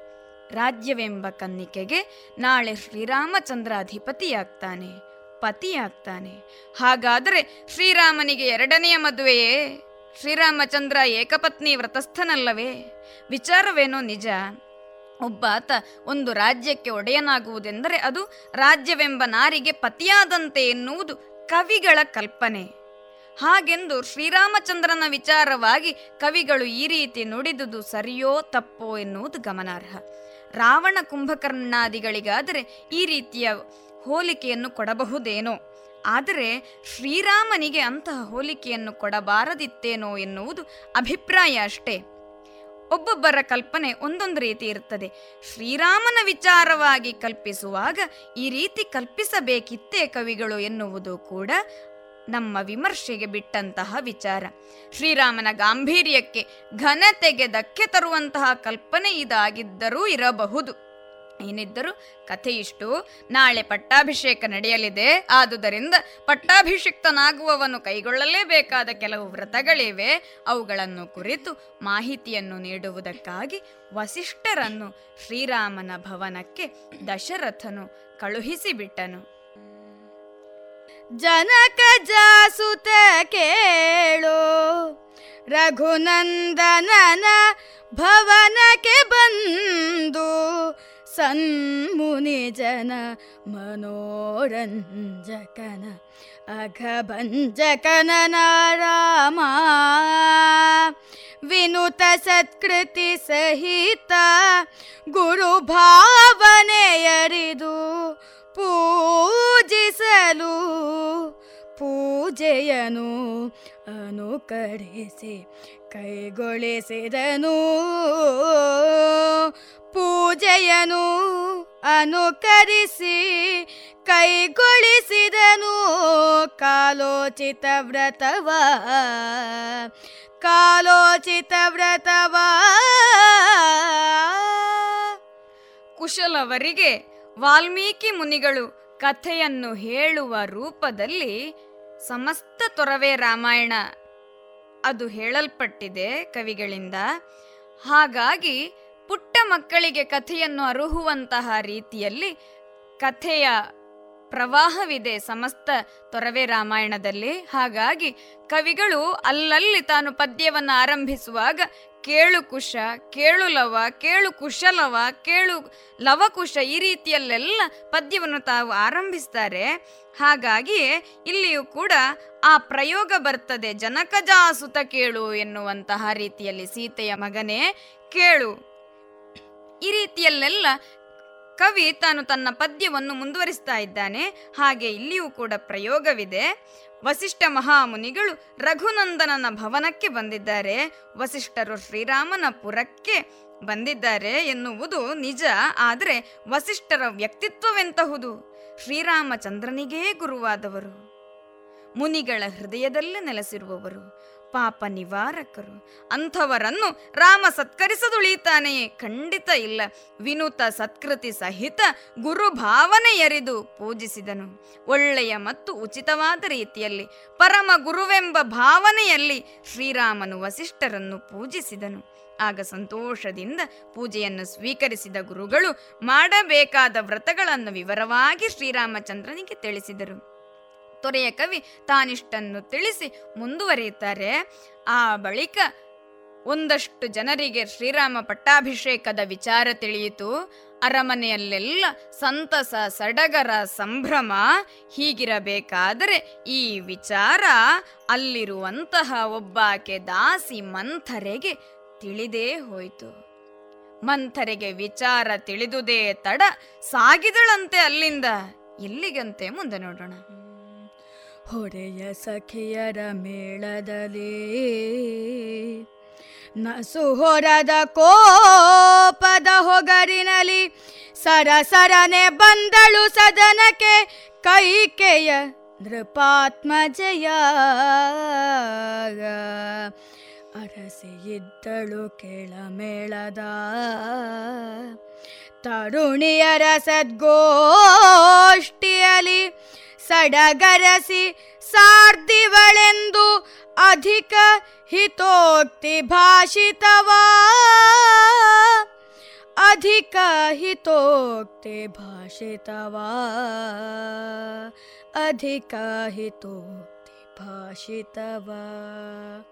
ವಿಚಾರವನ್ನು ತಿಳಿದಂತಹ ಮಂಥರೆ ಉತ್ಸಾಹದಲ್ಲಿದ್ದ ಸಖಿಯರ ತಂಡದಿಂದ ವಿಚಿತ್ರವಾದ ಬೇರೆಯಾದ ಒಂದು ಕೋಪವನ್ನು ಹೊಂದಿ ಆ ಸಿಟ್ಟನ್ನು ಮೊಗದಲ್ಲಿ ತೋರ್ಪಡಿಸುತ್ತಾ ಕೈಕೇಯಿ ಅಂತಃಪುರಕ್ಕೆ ಬಂದಳು. ಬಂದದ್ದಾದರೂ ಹೇಗೆ ಸರಸರನೆ ಬಂದಳು ಎಂಬುದಾಗಿ ಕವಿ ವರ್ಣಿಸಿದ್ದಾರೆ. ಹೌದು, ಒಳ್ಳೆಯ ವಿಚಾರವೊಂದನ್ನು ಕಂಡು ಸಂತಸ ಅಥವಾ ಮತ್ಸರವಾದರೆ ನಮ್ಮ ಗತಿ ಕೂಡ ಹಾಗೆ ತುಂಬ ವೇಗದಲ್ಲಿರ್ತದೆ. ಅದೇ ರೀತಿ ಈಕೆಯು ಬಲು ರಭಸದಿಂದ ಬಂದಳು. ಅಲ್ಲಿ ಕೈಕೇಯಿಯಾದರೂ ಹೇಗಿದ್ದಳು? ಕೇಳ ಮೇಳದ ತರುಣಿಯರ ಸದ್ಗೋಷ್ಠಿಯಲಿ ಸಾಧಾರಣವಾಗಿ ರಾಣಿವಾಸವೆಂದರೆ ಹಾಗೆಯೇ ಇರ್ತದೆ. ಅಲ್ಲಿ ರಾಣಿಯನ್ನು ಸುತ್ತುವರಿದು ಒಂದಷ್ಟು ಸಖಿಯರು. ಅವರ ಮುಕ್ತವಾದ ಮಾತುಗಳು. ನಮ್ಮ ಭಾಷೆಯಲ್ಲಿ ಹೇಳುವುದಿದ್ರೆ ಲೊಟ್ಟೆ ಪಟ್ಟಾಂಗ ಅಂತ ಹೇಳಬಹುದು. ಹಾಗೆ ಮುಕ್ತವಾದ ಮಾತುಗಳಲ್ಲಿರ್ತವೆ. ಅದೇ ರೀತಿ ಕೈಕೇಯಿ ಅಂಥವರ ಮಧ್ಯೆ ವಿರಾಜಮಾನಳಾಗಿದ್ದಳು. ಇದು ನರಹರಿಯ ಕಲ್ಪನೆಯಾದರೆ ವ್ಯಾಸರ ಕಲ್ಪನೆ ಸ್ವಲ್ಪ ಬೇರೆ ರೀತಿಯಾಗಿದೆ. ಕೈಕೇಯಿ ತನ್ನ ಅಂತಃಪುರದಲ್ಲಿ ತನ್ನ ಸೌಂದರ್ಯದ ಬಗ್ಗೆ ಹೆಮ್ಮೆ ಪಡುತ್ತಾ ಒಬ್ಬಂಟಿಯಾಗಿದ್ದಳು ಎಂದು. ಏನೇ ಇರಲಿ, ಇಲ್ಲಿ ಮಂಥರೆ ಬಂದಳು ಎನ್ನುವುದೋ, ಕೈಕೇಯಿ ಹೇಗಿದ್ದಳು ಎನ್ನುವುದೋ ಮುಖ್ಯವಾಗುವುದಿಲ್ಲ, ಇರಲಿ. ಅಂತೂ ಕೈಕೇಯಿಯನ್ನು ಕಂಡವಳೇ ನುಡಿಯತೊಡಗಿದಳು. ಆ ಅರಸಿ ಅರಸಿ ಕೇಳು. ಅರಸಿ ಕೇಳಿನ್ನೇನ ಹೇಳುವೆನು? ಅರಸ ಮನದಲ್ಲಿ ನೆನೆದ ಮಂತ್ರದ ಪರಿಯ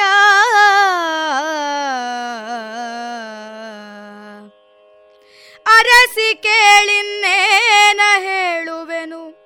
ಅರಸ ಮನದಲ್ಲಿ ನೆನೆದ ಮಂತ್ರದ ಪರಿಯ ನೀನದನು ಅರಿದುದಿಲ್ಲವಲ ಮಹಾದೇವ.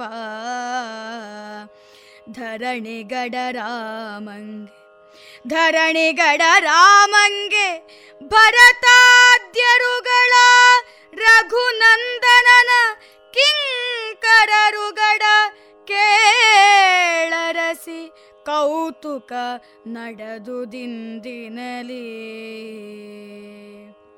ಅರಸಿಯಾದ ಕೈಕೇಯಿಯಲ್ಲಿ ಲಘು ಬಗೆಯಿಂದ ಮನದೊಳಗಿನ ವಿಚಾರವನ್ನು ಹೇಳುತ್ತಿದ್ದಾಳೆ. ಅಮ್ಮ, ಏನೆಂದು ಹೇಳಲಿ? ಅರಸ ಮನದಲ್ಲಿ ನೆನೆದ ಮಂತ್ರದ ಪರಿಯ. ಅರಸನು ತಾನೊಂದು ಮಂತ್ರಾಲೋಚನೆಯನ್ನು ಮಾಡಿದ್ದಾನೆ. ಅಂದರೆ ತಾನು ಗುಪ್ತವಾಗಿ ಒಂದು ತೀರ್ಮಾನವನ್ನು ತೆಗೆದುಕೊಂಡಿದ್ದಾನೆ. ಅಯ್ಯೋ ದೇವ, ಅದು ನಿನಗೆ ತಿಳಿಯದೇ ಹೋಯಿತಲ್ಲ ಎಂದು ಮಂಥರೆ ತಾನು ತಲೆ ತಲೆ ಜಜ್ಜಿಕೊಂಡಳು. ಇಲ್ಲಿ ಅದೆಷ್ಟು ಋಣಾತ್ಮಕತೆಯ ಪರಿಚಯವಿದೆ ನೋಡಿ. ಅರಸ ತೆಗೆದುಕೊಂಡ ತೀರ್ಮಾನ ನಿನಗೆ ಗೊತ್ತಿಲ್ಲದಾಗಿ ಹೋಯಿತಲ್ಲ ಎಂದರೆ ಪರೋಕ್ಷವಾಗಿ ನಿನ್ನಿಂದ ಮೊದಲೇ ನಾನು ಎಲ್ಲವನ್ನೂ ತಿಳಿದೆ ಎನ್ನುವಂತಹ ಸ್ವಂತ ಪ್ರತಿಷ್ಠೆಯೂ ಇದೆ. ನಿನಗೆ ಯಾರೂ ಹೇಳದ್ದನ್ನು ನಾನು ಹೇಳಿದೆನೆಂಬ ಅತಿ ಪ್ರೀತಿಯನ್ನು ತೋರ್ಪಡಿಸುವ ವಿಚಾರವೂ ಇದೆ. ಕವಿ ಆರಂಭದಿಂದಲೇ ಮಂತ್ರಿಯ ಕುಟಿಲತೆಯನ್ನು ಸ್ವಲ್ಪ ಸ್ವಲ್ಪವೇ ನಮಗೆ ತೋರಿಸಿಕೊಡ್ತಾ ಇದ್ದಾರೆ ತನ್ನ ಭಾಷೆಯ ಮೂಲಕ, ತನ್ನ ಸಾಹಿತ್ಯದ ಮೂಲಕ. ಉಸುರಿದಳು ಮುಂದೆ ಮಂಥರೆ ಮಹಾ ಸಂಗತಿಯನ್ನು ಏನು? ಧರಣಿಗಡ ರಾಮಂಗೆ ಈ ಅಯೋಧ್ಯಾಪುರ ಶ್ರೀರಾಮನಿಗಾಯಿತು. ಉಳಿದವರೆಲ್ಲ ಆತನ ಆಜ್ಞೆಯನ್ನು ಪಾಲಿಸಬೇಕು. ಹಾಗಾದರೆ ಅದರರ್ಥ ಭರತಾದ್ಯರುಗಳು ರಘುನಂದನನ ಕಿಂಕರರುಗಡ. ಉಳಿದವರು ಶ್ರೀರಾಮನ ಕಿಂಕರರಾಗ್ತಾರೆ. ಕೇಳರಸಿ, ಕೌತುಕ ನಡೆದು ದಿಂದಿನಲ್ಲಿ ಅರಸಿಯೇ ಇಂತಹ ಘಟನೆಯೊಂದು ನಡೆದು ಹೋಯಿತು. ಆದ್ದರಿಂದ ಅರಸುತನ ರಾಮಂಗೆ ನೇಲೆಗೊಳಲಿ ಅರಸಿ ಕೇಳವು, ನಿನ್ನ ಮಗನೇನ್ ಅರಸನೋ ಮೇಲ್ವಿರಸನೋ ಸಾಮ್ರಾಜ್ಯ ಸಂಪದಕ್ಕೆ ಹೊರಯವೇ ಬಳಿ ಕೊಡಲ ಶುತಕ. ಸೂಕರಗಳು ಅಕ್ಕಟ ನಿನ್ನ ಭಾಗ್ಯದ ಸಿರಿಗೆ ಸೇವಕನಾದನೆ. ನೃಪನಿಂದಳ ಕಾಂತೆ. ದಶರಥ ತಾನು ಕೈಗೊಂಡ ತೀರ್ಮಾನಗಳ ಬಗ್ಗೆ ಮತ್ತು ಅದರ ಪರಿಣಾಮಗಳ ಬಗ್ಗೆ ತನ್ನ ಮನಸ್ಸಿಗೆ ಬಂದಂತೆ ಕೈಕೇಯಿಯಲ್ಲಿ ಮಂತ್ರೆ ನುಡಿಯುತ್ತಾ ಇದ್ದಾಳೆ. ಇದೆಲ್ಲ ಮಂತ್ರಿಯದೇ ಕಲ್ಪನೆಗಳು. ಶ್ರೀರಾಮಚಂದ್ರನಿಗೆ ಪಟ್ಟವಾದರೆ ನಿನ್ನ ಮಗನು ಅರಸನಾಗುವುದಕ್ಕುಂಟೆ. ಖಂಡಿತವಾಗಿಯೂ ಇಲ್ಲ. ನಿನ್ನ ಮಗನೇ ನರಸನೋ ಮೇಣ್ವಿರಸನೋ. ರಾಮನು ರಾಜನೆಂದಾದರೆ ಭರತನಿಗೆ ಆತ ವೈರಿಯಾಗ್ತಾನೆ. ಹಾಗಿರುವಾಗ ಭರತನು ಸಾಮ್ರಾಜ್ಯ ಸಿರಿಯೊಂದಿಗೆ ವಿರಸವನ್ನು ಕಟ್ಟಿಕೊಂಡಂತಾಗ್ತದೆ. ಒಂದು ವೇಳೆ ರಾಮ ರಾಜನಾದರೆ ಹೊರೆಯವೇ ಬಳಿ ಕೊಡಲ ಶುನಕ ಸೂಕರಗಳು. ಸಾಧಾರಣವಾಗಿ ಲೋಕದಲ್ಲಿ ಕೂಡ ಇಂದು ಈ ರೀತಿ ನಡೆಯುತ್ತಲೇ ಇರ್ತದೆ. ಅಯೋಗ್ಯರನ್ನು ನಾವು ಮತ ನೀಡಿ ಗೆಲ್ಲಿಸಿದರೆ ಊರಿನ ಸಂಪತ್ತುಗಳು ನರಿನಾಯಿಗಳ ಪಾಲಾಗಿಯೇ ಆಗ್ತದೆ. ಅದೇ ವಿಚಾರ ಇಲ್ಲಿ ಮಂಥರೆಯ ಬಾಯಿಯ ಮೂಲಕ ಕವಿತಾನು ಹೊರ ತೋರ್ಪಡಿಸಿದ್ದಾನೆ ಮಂಥರೆಯ ಆಶೆಯೂ ಕೂಡ ಹಾಗೆ ಶುನಕ ಸೂಕರಗಳು ಅಂದರೆ ಹಂದಿ ನಾಯಿಗಳು ರಾಮನು ರಾಜನಾದರೆ ತಮ್ಮ ಹೊಟ್ಟೆ ಹೊರೆಯುತ್ತವೆ ಎಂಬುದಾಗಿ ಹೇಳಿಬಿಟ್ಟಿದ್ದಾಳೆ. ಅದು ಯಾವ ಭಾವವಿದೆಯೋ ಮಂಥರೆಗೆ ಆ ಶ್ರೀರಾಮನ ಮೇಲೆ? ಒಂದು ಅಷ್ಟು ವಿಚಾರವನ್ನು ಕೆಟ್ಟದಾಗಿ ಹೇಳಿಬಿಟ್ಟಳು. ಆದರೆ ಕೈಕೆ ಸಹಿಸಿದಳೆ ಆಗ ಖಂಡಿತವಾಗಿಯೂ ಇಲ್ಲ. ಆಕೆಗೇನಾಯ್ತು? ಕೋಪವೇ ಬಂದು ಬಿಟ್ಟಿತು ಕೇಳಿ ಕಡು ಕೋಪದಲ್ಲಿ ಮಾನಿನಿ, ಮೇಳದ ಅಬಲೆಯರೊಡನೆ ನುಡಿದಳು. ಕಾಳು ಗೆಡದ ಪಳ ಎನಗಿವಳು, ಇವಳೆಂದ ಮಾತುಗಳ. ಕೇಳಿದರೆ ನೀವೆಂದು ಜರದಿದ ಹೇಳ ಕಾರಣವೇನು? ಹಿಸುಣರ ಜಾಲಿಗರ ಚದುರೋಕ್ತಿ ನಮಗೆ ಕೆಂದಳು ಅವಳೊಡನೆ? ನಮಗೆ ಕೆಂದಳು ಅವಳೊಡನೆ? ನಮ್ಮ ಪ್ರೀತಿ ಪಾತ್ರರನ್ನು ಯಾರಾದರೂ ತೆಗಳಿದರೆ, ನಿಂದಿಸಿದರೆ ನಾವು ಸಹಿಸುತ್ತೇವೆ. ಖಂಡಿತವಾಗಿಯೂ ಇಲ್ಲ ಆಪ್ತರನ್ನು ಜರೆದಾಗ ಸಿಟ್ಟು ನೆತ್ತಿಗೇರುವುದು ಸಹಜ. ಅದರಂತೆ ದಾಸಿ ಮಂಥರ ಎಂದ ಮಾತುಗಳನ್ನು ಕೇಳಿ ಸಿಟ್ಟುಗೊಂಡಳು ಮಾತೆ ಕೈಕೆ ಬಂದ ಸಿಟ್ಟಿನಲ್ಲಿ ನೇರವಾಗಿ ಮಂಥರೆಗೆ ಉತ್ತರವನ್ನು ನೀಡದೆ ನಾರೀಗಡಣದಲ್ಲಿ ನುಡಿದಳು. ಇವಳು ಕಾಳುಗಡೆದ ಪಳೆನಗೆ. ಈ ದಾಸಿ ನನಗೆ ಕೇಡನ್ನು ಬಯಸುತ್ತಿದ್ದಾಳೆ. ನನಗೆ ಕೇಡನ್ನು ತಂದೊಡ್ಡಿದಳು. ಹೀಗಿರುವಾಗ ಈಕೆಯ ಮಾತುಗಳನ್ನು ಮಾನಿಸುವುದಕ್ಕಿದೆಯೇ? ಹಿಸುಣರ ಜಾಲಿಗರ ಚದುರೋಕ್ತಿ ನಮಗೇಕೆಂದಳವಳೊಡನೆ ಚಾಡಿಕೋರರ ಮಾತಿಗೆ ಯಾಕೆ ಬೆಲೆ ಕೊಡಲಿ ಎಂಬುದಾಗಿ ಮಂಥರೆಗೆ ಕೇಳುವ ರೀತಿಯಲ್ಲಿ ಕೈಕೆ ಗುಡುಗಿ ಬಿಟ್ಟಳು. ಆ ಬಳಿಕ ಒಂದಷ್ಟು ಸಮಾಧಾನವನ್ನು ತೆಗೆದುಕೊಂಡು ಹೇಳುತ್ತಾ ಇದ್ದಾಳೆ ಮಂಥರೆಯ ಬಳಿ, ಕೈಕೆ, ಭರತನಲ್ಲಿ ರಾಮನಲ್ಲಿ ದಾಯಿಗತನ ಉಂಟೆ. ಭರತನಲಿ ರಾಮನಲಿ ದಾಯಿಗದ ಒರಸುತನ ಉಂಟೆ. ನಮ್ಮಿಬ್ಬರಲಿ ಸವತಿಯರೆಂಬ ಮತ್ಸರ ಉಂಟೆ ಪೂರ್ವದಲ್ಲಿ. ತರಣಿ ವಂಶ ಪರಂಪರೆಯ, ತರಣಿ ವಂಶ ಪರಂಪರೆಯ ಬಂಧುರದ ಭದ್ರಾಸನಕ್ಕೆ ರಾಘವನು ಅರಸನಾದರೆ ಭಾಗ್ಯವದು ನಮಗಿಂದಳ ಕೈಕೆ. ಕೈಗೆ ಮಂಥರೆಯಲ್ಲಿ ತಾನು ವಿಚಾರವನ್ನು ಮತ್ತೆ ಸಮಾಧಾನವಾಗಿ ಹೇಳಿದಳು. ಮಂಥರೆ, ಭರತನಲ್ಲಿ ಮತ್ತು ರಾಮನಲ್ಲಿ ಇದುವರೆಗೆ ಯಾವುದೇ ರೀತಿಯ ದಾಯಾದ್ಯ ಮತ್ಸರ ತಲೆದೋರಿದ್ದಿಲ್ಲ. ಅದಲ್ಲದೆ ನಮ್ಮಿಬ್ಬರಲ್ಲಿ ಕೌಸಲ್ಯ ಮತ್ತು ಕೈಕಿಯಲ್ಲಿ ಯಾವುದೇ ರೀತಿಯ ಸವತಿ ಮತ್ಸರ ತೋರಿದುದಿಲ್ಲ. ಹೀಗಿರುವಾಗ ಇಂತಹ ಶುದ್ಧವಾದಂತಹ ಸಂಬಂಧದಲ್ಲಿ ವಿಷವನ್ನು ನಾವು ಬಿತ್ತುವುದು ಸರಿಯಾದ ಕಾರ್ಯವಲ್ಲ. ಈ ಭದ್ರವಾದಂತಹ ಸೂರ್ಯವಂಶದ ಈ ಪರಂಪರೆಗೆ, ಈ ಪೀಠಕ್ಕೆ ರಾಮನು, ಶ್ರೀರಾಘವನು ಅರಸನಾದರೆ ಅದು ನಮ್ಮ ಭಾಗ್ಯ ಎಂಬುದಾಗಿ ಕೈಕೆ ಹೇಳಿಬಿಟ್ಟಳು. ಈಗ ಮಂಥರೆಗೆ ಅದ್ಯಾವುದೋ ಒಂದು ರೀತಿಯ ಭಾವ ಒಳಗಿನಿಂದ ಒಡಮೂಡಿತು. ಕೂಡಲೇ ಮತ್ತೊಮ್ಮೆ ವಿಷವನ್ನು ಬಿತ್ತಿದಳು ಆ ಮಂಥರೆ. ಹೇಗಂತೆ?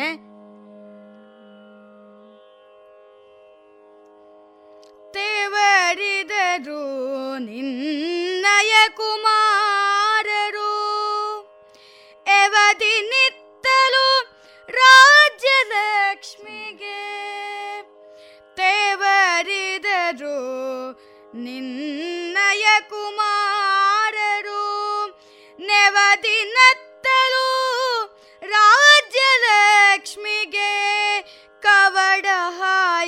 ಹಾಕಿದರಿತ್ತಲಿ ರಘುರಾಮಚಂದ್ರಂಗೆ. ವ್ಯವಹರಿಸಿತಿ ಕುಹಕಮತಿ ನಿಮ್ಮ ಅವನಿ ಪಾಲನ ಮತದಿ. ನಿಮಗೀ ಹವಣ ತಿಳಿಯದು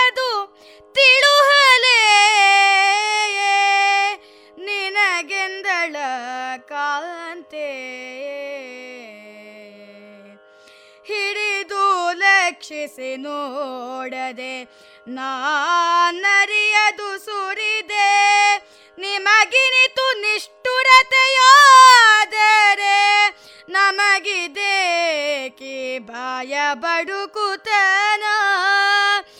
ಅರಸಿ ಕೌಸಲೆಯಿಂದ ಸೇರುವ ಪರಿಭವವ ನೀವ್ ಕಾಂಬರೆನುತ ಅವಳೆರಡು ಕೈಗಳ ಮುಗಿದು ಹೊರವಂಟಳು ನಿಕೇತನವ. ಕೈಕೆ ಎಷ್ಟು ಮಾತಿನಿಂದ ಆ ಮಂಥರೆಯನ್ನು ಸಮಾಧಾನ ಪಡಿಸಿದರೂ ಆಕೆ ಶುದ್ಧಳಾಗಲಿಲ್ಲ, ಆಕೆಯ ಮನಸ್ಸು ಶುದ್ಧವಾಗಲಿಲ್ಲ. ಆಕೆ ಹೇಳಿದ ಮಾತಿಷ್ಟೇ.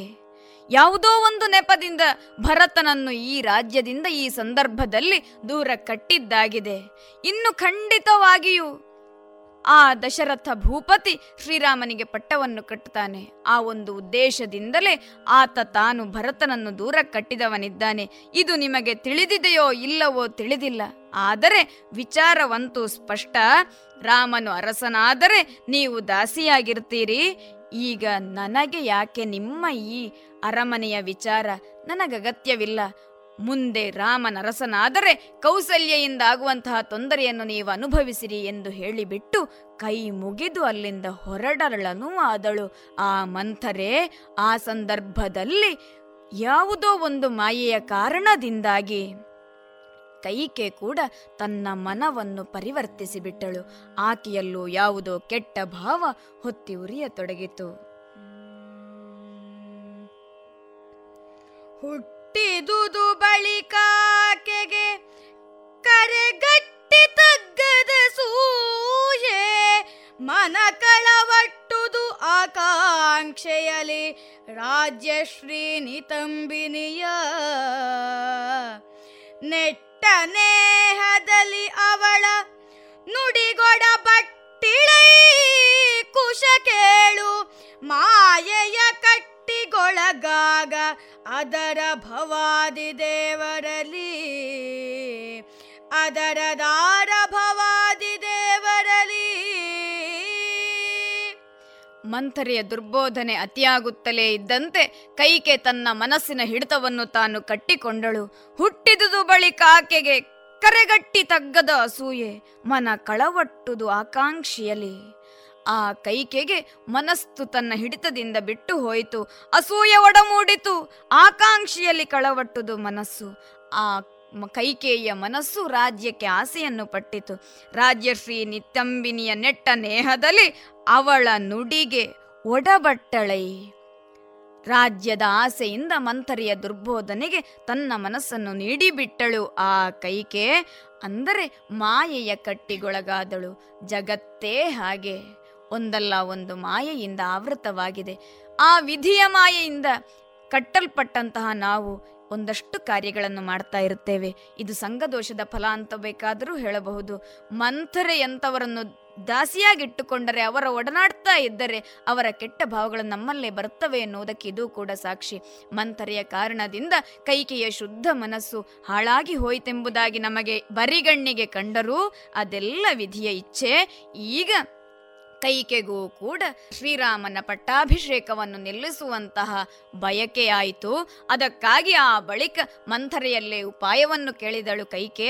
ಮಂಥರೆಯು ದಶರಥ ಮಹಾರಾಜ ಕೊಡುವೆನೆಂಬುದಾಗಿ ಹೇಳಿದಂತಹ ಎರಡು ವರಗಳನ್ನು ಈ ಸಂದರ್ಭದಲ್ಲಿ ಕೇಳುವಂತೆ ದುರ್ಬೋಧನೆಯನ್ನಿತ್ತು ಬಿಟ್ಟಳು. ಆ ಬಳಿಕ ಅದನ್ನು ನೆರವೇರಿಸುವಂತಹ ಬಯಕೆಯನ್ನು ಹೊಂದಿ ಅದರಲ್ಲೇ ಮನಸ್ಸನ್ನು ಲೀನವಾಗಿಸಿ ಬಿಟ್ಟಳು ಕೈಕೆ. ಇಲ್ಲಿಗೆ ಮಂಥರೆಯ ದುರ್ಬೋಧನೆ ಎನ್ನುವಂತಹ ಪುಟ್ಟ ಭಾಗವನ್ನು ಮುಕ್ತಾಯಗೊಳಿಸ್ತಾ ಇದ್ದೇವೆ. ಈ ಪುಟ್ಟ ಕಾರ್ಯಕ್ರಮಕ್ಕೆ ಮಂಗಳವನ್ನು ಹಾಡ್ತಾ ಇದ್ದೇವೆ. ಮಂಗಳವು ಜಗ ಕಾಯ್ತು ಸುರರಿಗೆ ಮಂಗಳ ಧ್ರುವ ಫಲಿಸಿದುದು. ಜಯ ಮಂಗಳವು ನೆಲೆಗೊಂಡುದು. ಓದುವ ಕೇಳುವ ಸುಜನರಿಗೆ. ಸಂಘಟಿಸಿದುದು ಸಕಲ ಭಕ್ತ ಜನಗಳಿಗೆ ಸುಖ. ರಾಯ ತೊರವೆಯ ಮಂಗಳ ಮೂರ್ತಿ ನರಕೇಸರಿಯ ಕಾವ್ಯದಲ್ಲಿ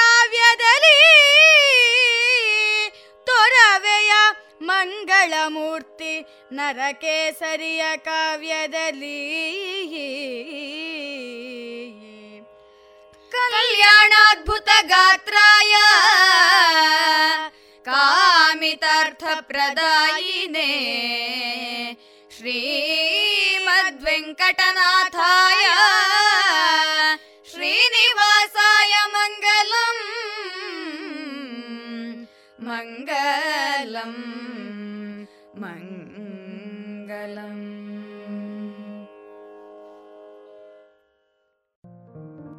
ಇನ್ನು ಮುಂದೆ ಜಾಣ ಸುದ್ದಿ.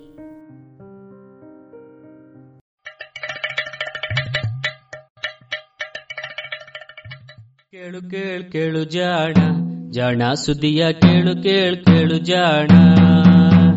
ಇಂದು ಹಂದು ಮುಂದು ಹಿಂದು ಹರಿವು ತಿಳಿವು ಚುಟುಕು ತೆರಗು ನಿತ್ಯ ನುಡಿಯುವತ್ತು ತರಲು, ನಿತ್ಯ ನುಡಿಯುವತ್ತು ತರಲು. ಕೇಳಿ ಜಾಣರ, ಜಾಣ ಸುದ್ದಿಯ ಕೇಳು ಕೇಳು ಕೇಳು ಜಾಣ. ಜಾಣ ಸುದಿಯ ಕೇಳು ಕೇಳು ಕೇಳು ಜಾಣ. ಕಥಾ ಸಮಯ.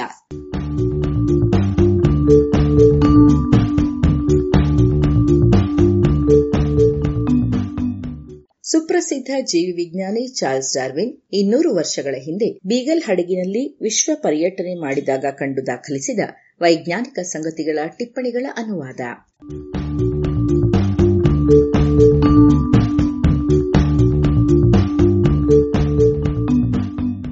ನೆರವು ಶ್ರೀಮತಿ ನಾಗರತ್ನ ಸ್ಮಾರಕ ಅನುದಾನ.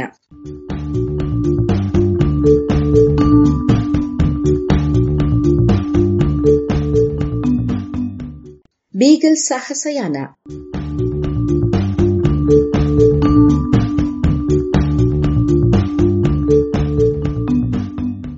ಸಮುದ್ರವು ಹಿಂದೆ ಸರಿದಾಗ ಕಣಿವೆಯಲ್ಲಿ ರೂಪುಗೊಂಡ ಮೈದಾನದಲ್ಲಿ ಲೀಮಾ ಪಟ್ಟಣವಿದೆ. ಇದು ಕಲಾಗೋದಿಂದ ಏಳು ಮೈಲು ದೂರದಲ್ಲಿ ಐದು ನೂರು ಅಡಿ ಎತ್ತರದಲ್ಲಿದೆ. ಆದರೆ ಆ ವಾಟ ಎಷ್ಟು ಅನುಕ್ರಮವಾಗಿದೆ ಎಂದರೆ ನೂರು ಅಡಿಗಳಷ್ಟು ಹತ್ತಿದರೂ ಹಾಗೆ ಅನಿಸುವುದೇ ಇಲ್ಲ.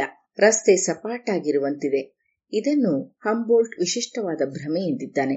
ಕಡಿದಾದ ಎರಡು ಬೆಟ್ಟಗಳು ಮೈದಾನದಲ್ಲಿ ಅಲ್ಲಲ್ಲಿ ದ್ವೀಪಗಳಂತೆ ಮೇಲೆದ್ದು ನಿಂತಿವೆ. ಮೈದಾನವನ್ನೆಲ್ಲ ನೇರವಾದ ಮಣ್ಣಿನ ಗೋಡೆಗಳು ದೊಡ್ಡ ದೊಡ್ಡ ಹಸಿರು ಹೊಲಗಳನ್ನಾಗಿ ವಿಭಜಿಸಿವೆ.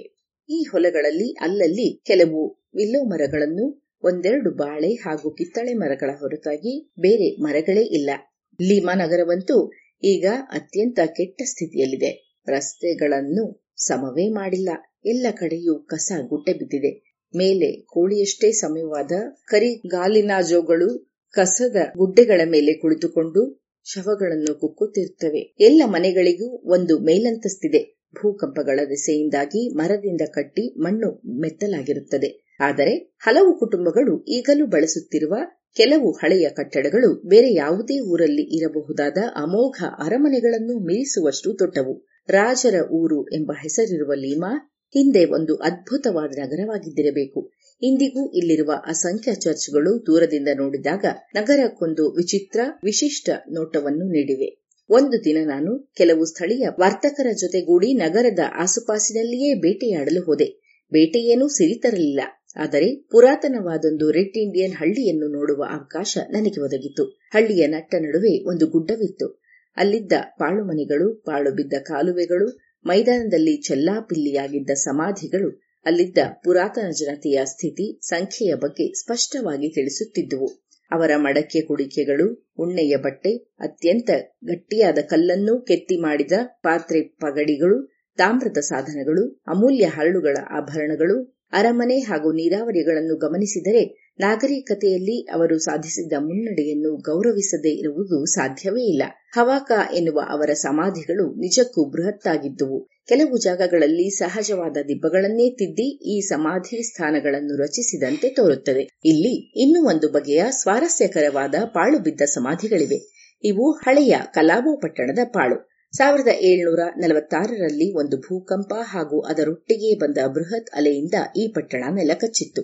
ತಾಲ್ಕಾ ಹುವಾನೋದಲ್ಲಿ ಆಗಿದ್ದಕ್ಕಿಂತಲೂ ಹೆಚ್ಚಿನ ವಿನಾಶ ಆಗಿದ್ದಿರಬೇಕು. ಕಟ್ಟಡಗಳ ಅಡಿಪಾಯ ಹಾಗೂ ಗೋಡೆಗಳ ಮೇಲೆ ಶಿಲೆಗಳ ಹಲಗೆಗಳ ದೊಡ್ಡ ದೊಡ್ಡ ಗುಡ್ಡೆಗಳೇ ಕುಸಿದು ಬಿದ್ದಿವೆ. ಬೃಹತ್ ಕಟ್ಟಡಗಳನ್ನು ಹಿಂದೆ ಸರಿಯುತ್ತಿದ್ದ ನೀರಿನ ಅಲೆಗಳು ಅವು ಪುಟ್ಟ ನೊರಜುಗಲ್ಲುಗಳೇನೋ ಎನ್ನುವಂತೆ ಗಿರ್ರನೆ ತಿರುಗಿಸಿ ಬಿಸಾಡಿದಂತಿದೆ. ಮರೆಯಲಾಗದ ಈ ಆಘಾತದ ಸಮಯದಲ್ಲಿ ನೆಲ ಪೂರ್ತಿ ಕುಸಿಯಿತು ಎನ್ನಲಾಗಿದೆ. ಇದಕ್ಕೆ ಯಾವುದೇ ಪುರಾವೆ ನನಗೆ ಸಿಗಲಿಲ್ಲ.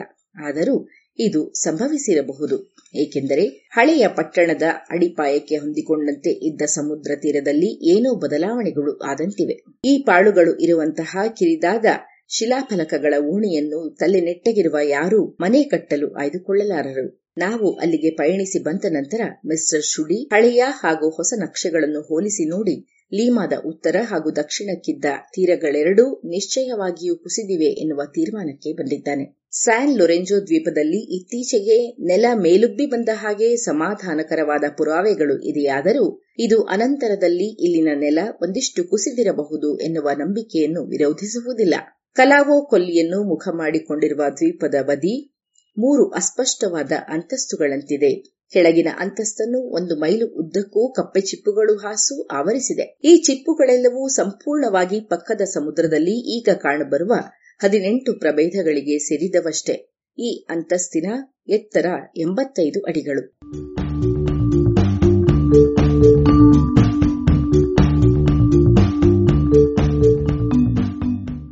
ಇಲ್ಲಿರುವ ಹಲವು ಚಿಪ್ಪುಗಳು ಶಿಥಿಲವಾಗಿವೆ. ಹೀಗಾಗಿ ಚಿಲಿಯ ಕರಾವಳಿಯಲ್ಲಿ ಐದು ನೂರರಿಂದ ಆರುನೂರು ಅಡಿ ಎತ್ತರದಲ್ಲಿ ಕಾಣಸಿಗುವ ಚಿಪ್ಪುಗಳಿಗಿಂತಲೂ ಹಳೆಯದಾಗಿಯೂ ಹೊಳೆತಂತೆಯೂ ಕಾಣುತ್ತವೆ. ಈ ಚಿಪ್ಪುಗಳ ಜೊತೆಗೆ ಬಹಳಷ್ಟು ಉಪ್ಪು, ಒಂದಿಷ್ಟು ಸುಣ್ಣದ ಸಲ್ಫೇಟು, ಸೋಡಾ ಸಲ್ಫೇಟ್ ಹಾಗೂ ಸುಣ್ಣದ ಮ್ಯೂರೇಟ್ ಕೂಡ ಇವೆ. ಉಪ್ಪು ಮತ್ತು ಸುಣ್ಣದ ಸಲ್ಫೇಟ್ ಆವಿಯಾದ ನೀರಿನಿಂದ ಬಂದಿದ್ದಿರಬೇಕು. ಚಿಪ್ಪುಗಳು ಕೆಳಗಿರುವ ಬಳಪದ ಕಲ್ಲಿನ ತೊಡಕುಗಳ ಮೇಲಿವೆ.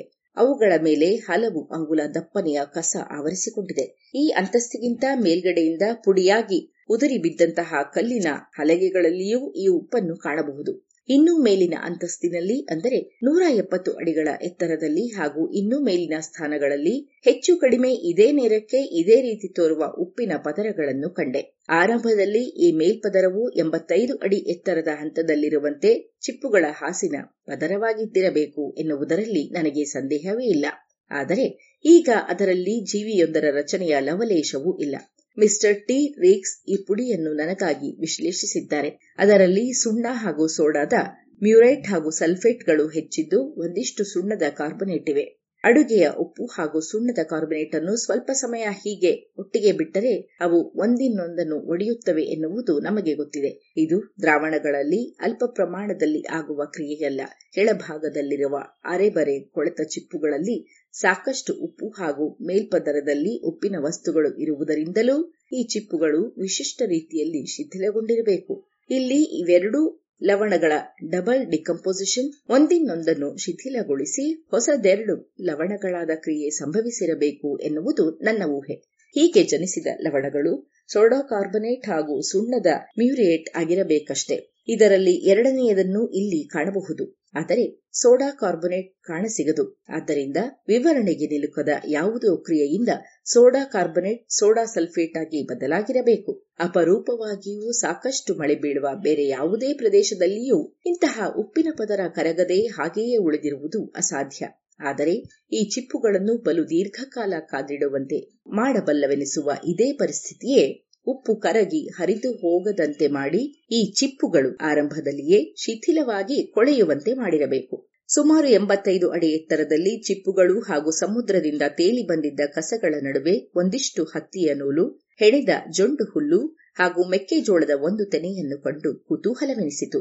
ನಾನು ಇವುಗಳನ್ನು ಪೆರುವಿನ ಪುರಾತನ ಸಮಾಧಿಗಳು ಅಥವಾ ಹುವಾಕಾಗಳಿಂದ ಹೆಕ್ಕಿದ್ದ ಇಂತಹುದೇ ಕೆಲವು ಪಳೆಯುಳಿಕೆಗಳ ಜೊತೆಗೆ ಹೋಲಿಸಿದರೆ ಇವೆರಡು ಒಂದೇ ತೆರನಾಗಿದ್ದುವು.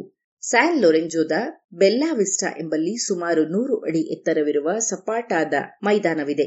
ಇದರ ತಳಭಾಗದಲ್ಲಿ ಮರಳು ಹಾಗೂ ಅಷ್ಟೇನೂ ಅಪ್ಪಟವಲ್ಲದ ಜೇಡಿಮಣ್ಣುಗಳ ಪದರಗಳು ಒಂದರ ಮೇಲೊಂದರಂತಿವೆ. ಇವುಗಳ ಜೊತೆಗೆ ಒಂದಿಷ್ಟು ಜೆಲ್ಲಿಕಲ್ಲು ಹಾಗೂ ಮೇಲ್ಮೈನಿಂದ ಸುಮಾರು ಮೂರರಿಂದ ಆರು ಅಡಿ ಆಳದವರೆಗೂ ಕೆಂಪನೆಯ ಕೆಮ್ಮಣ್ಣಿದೆ. ಇದರಲ್ಲಿ ಕೆಲವು ಸಮುದ್ರ ಜೀವಿಗಳ ಚಿಪ್ಪುಗಳು ಹಾಗೂ ಅಸಂಖ್ಯ ಒರಟು ಮಣ್ಣಿನ ಪಾತ್ರೆಗಳ ಚೂರುಗಳೂ ಚದುರಿವೆ. ಇವು ಕೆಲವು ಜಾಗಗಳಲ್ಲಿ ಬೇರೆಡೆಗಿಂತಲೂ ಹೆಚ್ಚು ಇರುತ್ತವೆ. ಮೊದಲಿಗೆ ನಾನು ಈ ಮೇಲ್ಪದರದ ಅಗಲ ಹಾಗೂ ನಯವನ್ನು ಕಂಡು ಅದು ಸಮುದ್ರದೊಳಗೆ ನಿಕ್ಷೇಪವಾಗಿದ್ದ ಪದರವೆಂದು ಭಾವಿಸಿದ್ದೆ. ಆದರೆ ಅನಂತರ ಒಂದು ಜಾಗದಲ್ಲಿ ಇಂತಹ ವಸ್ತುಗಳು ದುಂಡನೆಯ ಕಲ್ಲುಗಳಿಂದ ಮಾಡಿದ್ದ ಕೃತಕ ನೆಲದಲ್ಲಿ ಇದ್ದುದನ್ನು ಕಂಡೆ. ಆದ್ದರಿಂದ ಇಲ್ಲಿನ ನೆಲ ಇನ್ನೂ ಕಡಿಮೆ ಎತ್ತರದಲ್ಲಿದ್ದ ಕಾಲದಲ್ಲಿ ಈಗ ಕಲಾವೋ ಸುತ್ತಲೂ ಇರುವಂತಹುದ್ದೇ ಒಂದು ಬಯಲು ಇದ್ದಿರಬೇಕು. ಇದನ್ನು ಶಿಂಗಲ್ ಶಿಲೆಗಳು ಕಾಪಾಡುತ್ತಿದ್ದಿರಬೇಕು. ಈಗ ಇದು ಸಮುದ್ರದಿಂದ ಸ್ವಲ್ಪವೇ ಮೇಲೆದ್ದಿದೆ. ಕೆಮ್ಮಣ್ಣಿನ ತಳಪಾಯದ ಮೇಲಿದ್ದ ಈ ಬಯಲಿನಲ್ಲಿ ವಾಸವಿದ್ದ ರೆಡ್ ಇಂಡಿಯನ್ನರು ಈ ಮಣ್ಣಿನಿಂದಲೇ ಪಾತ್ರೆಗಳನ್ನು ಮಾಡುತ್ತಿದ್ದಿರಬೇಕು. ಕಲಾವದಲ್ಲಿ ಸಾವಿರದ ಏಳುನೂರ ಹದಿಮೂರು ಮತ್ತು ಸಾವಿರದ ಏಳ್ನೂರ ನಲವತ್ತಾರರಲ್ಲಾದ ಹಾಗೆ ಯಾವಾಗಲೂ ಭೂಕಂಪವಾಗಿ, ಸಮುದ್ರವು ಕಲ್ಲಿನ ಗೋಡೆಗಳನ್ನೂ ಮೀರಿ ಬಂದು ಇಲ್ಲೊಂದು ಸರೋವರವನ್ನು ತಾತ್ಕಾಲಿಕವಾಗಿ ಸೃಷ್ಟಿಸಿದ್ದಿರಬೇಕು. ಹೀಗೆ ಹರಿದು ಬಂದ ನೀರು ತನ್ನೊಟ್ಟಿಗೆ ಕುಂಬಾರರ ಕುಲುಮೆಗಳಲ್ಲಿದ್ದ ಮಣ್ಣಿನ ಪಾತ್ರೆಗಳನ್ನು, ಸಮುದ್ರದಲ್ಲಿದ್ದ ಚಿಪ್ಪುಗಳನ್ನು ಹೊತ್ತು ತಂದು ಅಲ್ಲಲ್ಲಿ ಒಟ್ಟೊಟ್ಟಾಗಿ ಉಳಿಸಿ ಹೋಗಿರಬೇಕು. ಮಣ್ಣಿನ ಪಾತ್ರೆಗಳ ಪಳೆಯುಳಿಕೆಗಳಿರುವ ಈ ನೆಲವು ಸ್ಯಾನ್ ಲೊರೆಂಜೋದಲ್ಲಿ ಹತ್ತಿಯ ನೂಲು ಮತ್ತು ಇತರೆ ವಸ್ತುಗಳು ಹುದುಗಿದ್ದ ನೆಲದ ಎತ್ತರದಲ್ಲಿಯೇ ಇದೆ. ಆದ್ದರಿಂದ ನಾವು ಇಲ್ಲಿನ ರೆಡ್ ಇಂಡಿಯನ್ನರ ಇತ್ತೀಚಿನ ಇತಿಹಾಸದ ಸಮಯದಲ್ಲಿಯೇ ನೆಲವು ಏನಿಲ್ಲವೆಂದರೂ ಎಂಬತ್ತೈದು ಅಡಿಗಿಂತಲೂ ಮೇಲಿದ್ದಿದೆ ಎಂದು ನಿಶ್ಚಿತವಾಗಿ ಹೇಳಬಹುದು.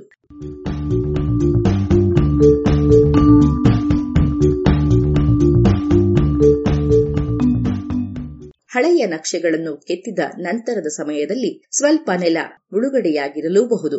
ವಾಲ್ಪರೈಸೋದಲ್ಲಿಯಂತೂ ನಾವು ಭೇಟಿ ನೀಡುವುದಕ್ಕೂ ಹಿಂದಿನ ಇನ್ನೂರ ಇಪ್ಪತ್ತು ವರ್ಷಗಳಲ್ಲಿ ನೆಲವು ಹತ್ತೊಂಬತ್ತು ಅಡಿಗಳಿಗಿಂತಲೂ ಹೆಚ್ಚು ಎದ್ದಿರಲಿಕ್ಕಿಲ್ಲ.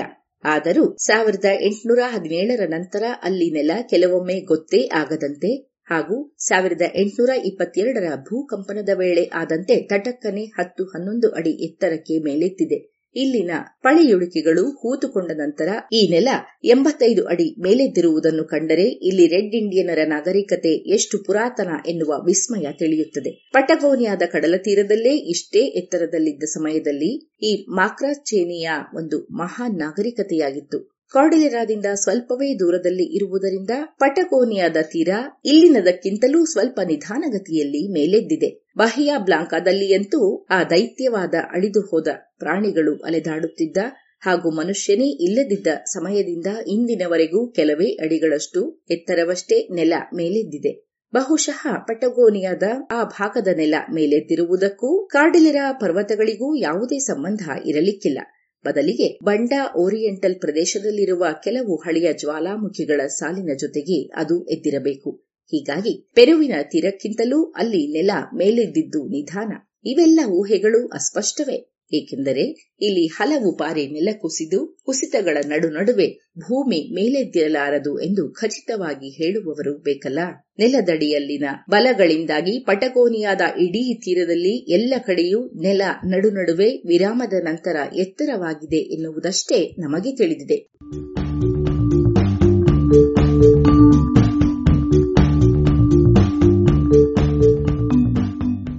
ಇದು ಇಂದಿನ ಕಥಾ ಸಮಯ. ಅನುವಾದ ಕೊಳ್ಳೇಗಾಲ ಶರ್ಮಾ. ಜಾಣ ಧ್ವನಿ ಶ್ರೀಮತಿ ಭಾರತಿ.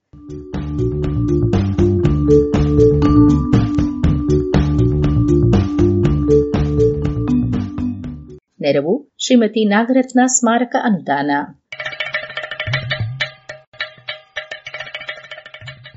ಜಾಣ ಸುದ್ದಿಯ ಬಗ್ಗೆ ಸಲಹೆ, ಸಂದೇಹಗಳು ಇದ್ದಲ್ಲಿ ನೇರವಾಗಿ ಒಂಬತ್ತು ಎಂಟು ಎಂಟು ಆರು ಆರು ನಾಲ್ಕು, ಸೊನ್ನೆ, ಮೂರು, ಎರಡು, ಎಂಟು. ಈ ನಂಬರಿಗೆ ವಾಟ್ಸಪ್ ಮಾಡಿ, ಇಲ್ಲವೇ ಕರೆ ಮಾಡಿ.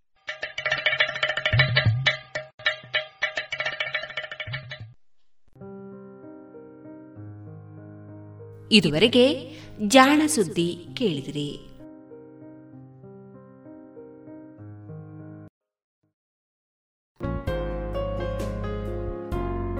ಇನ್ನು ಮುಂದೆ ಕೋಗಿಲೆ ಕಾರ್ಯಕ್ರಮದಲ್ಲಿ ವಿದುಷಿ ಪವಿತ್ರ ರೂಪೇಶ್ ಅವರಿಂದ ಸುಗಮ ಸಂಗೀತವನ್ನ ಕೇಳೋಣ.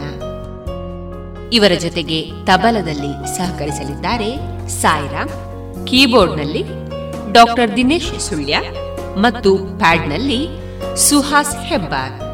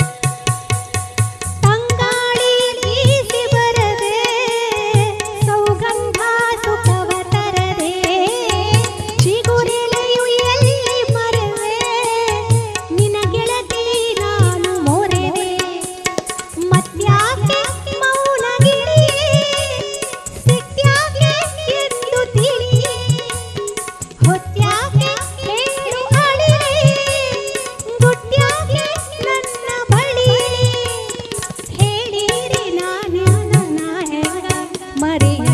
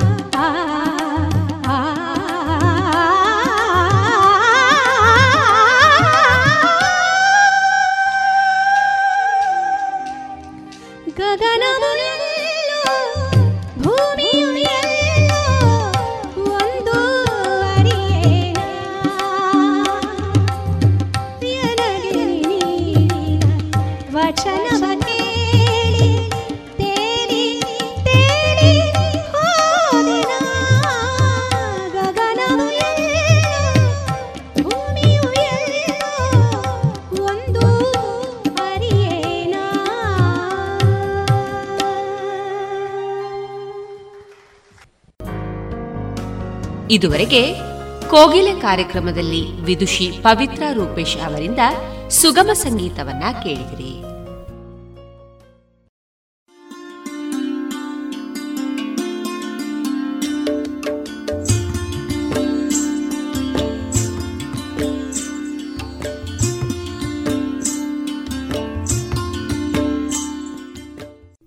ರೇಡಿಯೋ ಪಾಂಚಜನ್ಯ ಸಮುದಾಯ ಬಾನುಲಿ ಕೇಂದ್ರದಿಂದ ನಿಮ್ಮ ಕಾರ್ಯಕ್ರಮಗಳು ಪ್ರಸಾರವಾಗಬೇಕೆ? ಹಾಗಿದ್ದರೆ ನಮ್ಮನ್ನು ಸಂಪರ್ಕಿಸಿ. ನಮ್ಮ ದೂರವಾಣಿ ಸಂಖ್ಯೆ ಸೊನ್ನೆ ಎಂಟು ಎರಡು ಐದು ಒಂದು, ಎರಡು ಒಂಬತ್ತು ಎಂಟು ನಾಲ್ಕು ಒಂಬತ್ತು ಒಂಬತ್ತು.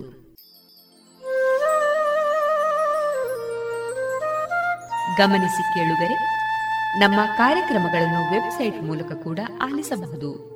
ನಮ್ಮ ವೆಬ್ಸೈಟ್ ವಿಳಾಸ W W W radio Panchajanya dot com. ಇಲ್ಲಿ ಆರ್ಕೈವ್ಸ್ನ ಭಾಗಕ್ಕೆ ಹೋಗಿ ಕ್ಲಿಕ್ ಮಾಡಿದರೆ ಹಳೆ ಕಾರ್ಯಕ್ರಮಗಳನ್ನು ಕೂಡ ಆಲಿಸಬಹುದು. ಜೊತೆಗೆ ನಮ್ಮ ಪ್ರಸಾರವನ್ನು ಆಪ್ ಮೂಲಕವೂ ಕೇಳಬಹುದು.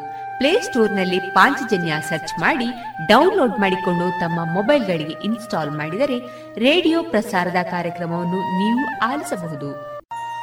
ನಮ್ಮ ಪ್ರಸಾರದ ಬಗೆಗೆ ನಿಮ್ಮ ಅಭಿಪ್ರಾಯಗಳನ್ನು ಹಂಚಿಕೊಳ್ಳಲು ನಮ್ಮ ವಿಳಾಸ ರೇಡಿಯೋ ಪಾಂಚಜನ್ಯ ತೊಂಬತ್ತು ಬಿಂದು ಎಂಟು ಎಫ್ಎಂ ಸಮುದಾಯ ಬಾನುಲಿ ಕೇಂದ್ರ, ನೆಹರು ನಗರ, ಪುತ್ತೂರು. ನಮ್ಮ ದೂರವಾಣಿ ಸಂಖ್ಯೆ ಸೊನ್ನೆ ಎಂಟು ಎರಡು ಐದು ಒಂದು, ಎರಡು ಒಂಬತ್ತು ಎಂಟು ನಾಲ್ಕು ಒಂಬತ್ತು ಒಂಬತ್ತು. ಇಮೇಲ್ ವಿಳಾಸ radio Panchajanya at Gmail dot com ನಮ್ಮ ವಿಳಾಸ ಮತ್ತೊಮ್ಮೆ ರೇಡಿಯೋ ಪಾಂಚಜನ್ಯ ತೊಂಬತ್ತು ಬಿಂದು ಎಂಟು ಎಫ್ಎಂ ಸಮುದಾಯ ಬಾನುಲಿ ಕೇಂದ್ರ, ನೆಹರು ನಗರ, ಪುತ್ತೂರು. ನಮ್ಮ ದೂರವಾಣಿ ಸಂಖ್ಯೆ ಸೊನ್ನೆ ಎಂಟು ಎರಡು ಐದು ಒಂದು, ಎರಡು ಒಂಬತ್ತು ಎಂಟು ನಾಲ್ಕು ಒಂಬತ್ತು ಒಂಬತ್ತು. ಇಲ್ಲಿಗೆ ಈ ಹೊತ್ತಿನ ಪ್ರಸಾರ ಕಾರ್ಯಕ್ರಮವನ್ನ ಮುಕ್ತಾಯಗೊಳಿಸುತ್ತಿದ್ದೇವೆ. ಆತ್ಮೀಯ ಕೇಳುಗರಿಗೆಲ್ಲ ರೇಡಿಯೋ ಪಾಂಚಜನ್ಯದ ಬಳಗದ ಪರವಾಗಿ ನಾನು ತೇಜಸ್ವಿ ರಾಜೇಶ್ ಮಾಡುವ ಅನಂತ ವಂದನೆಗಳು.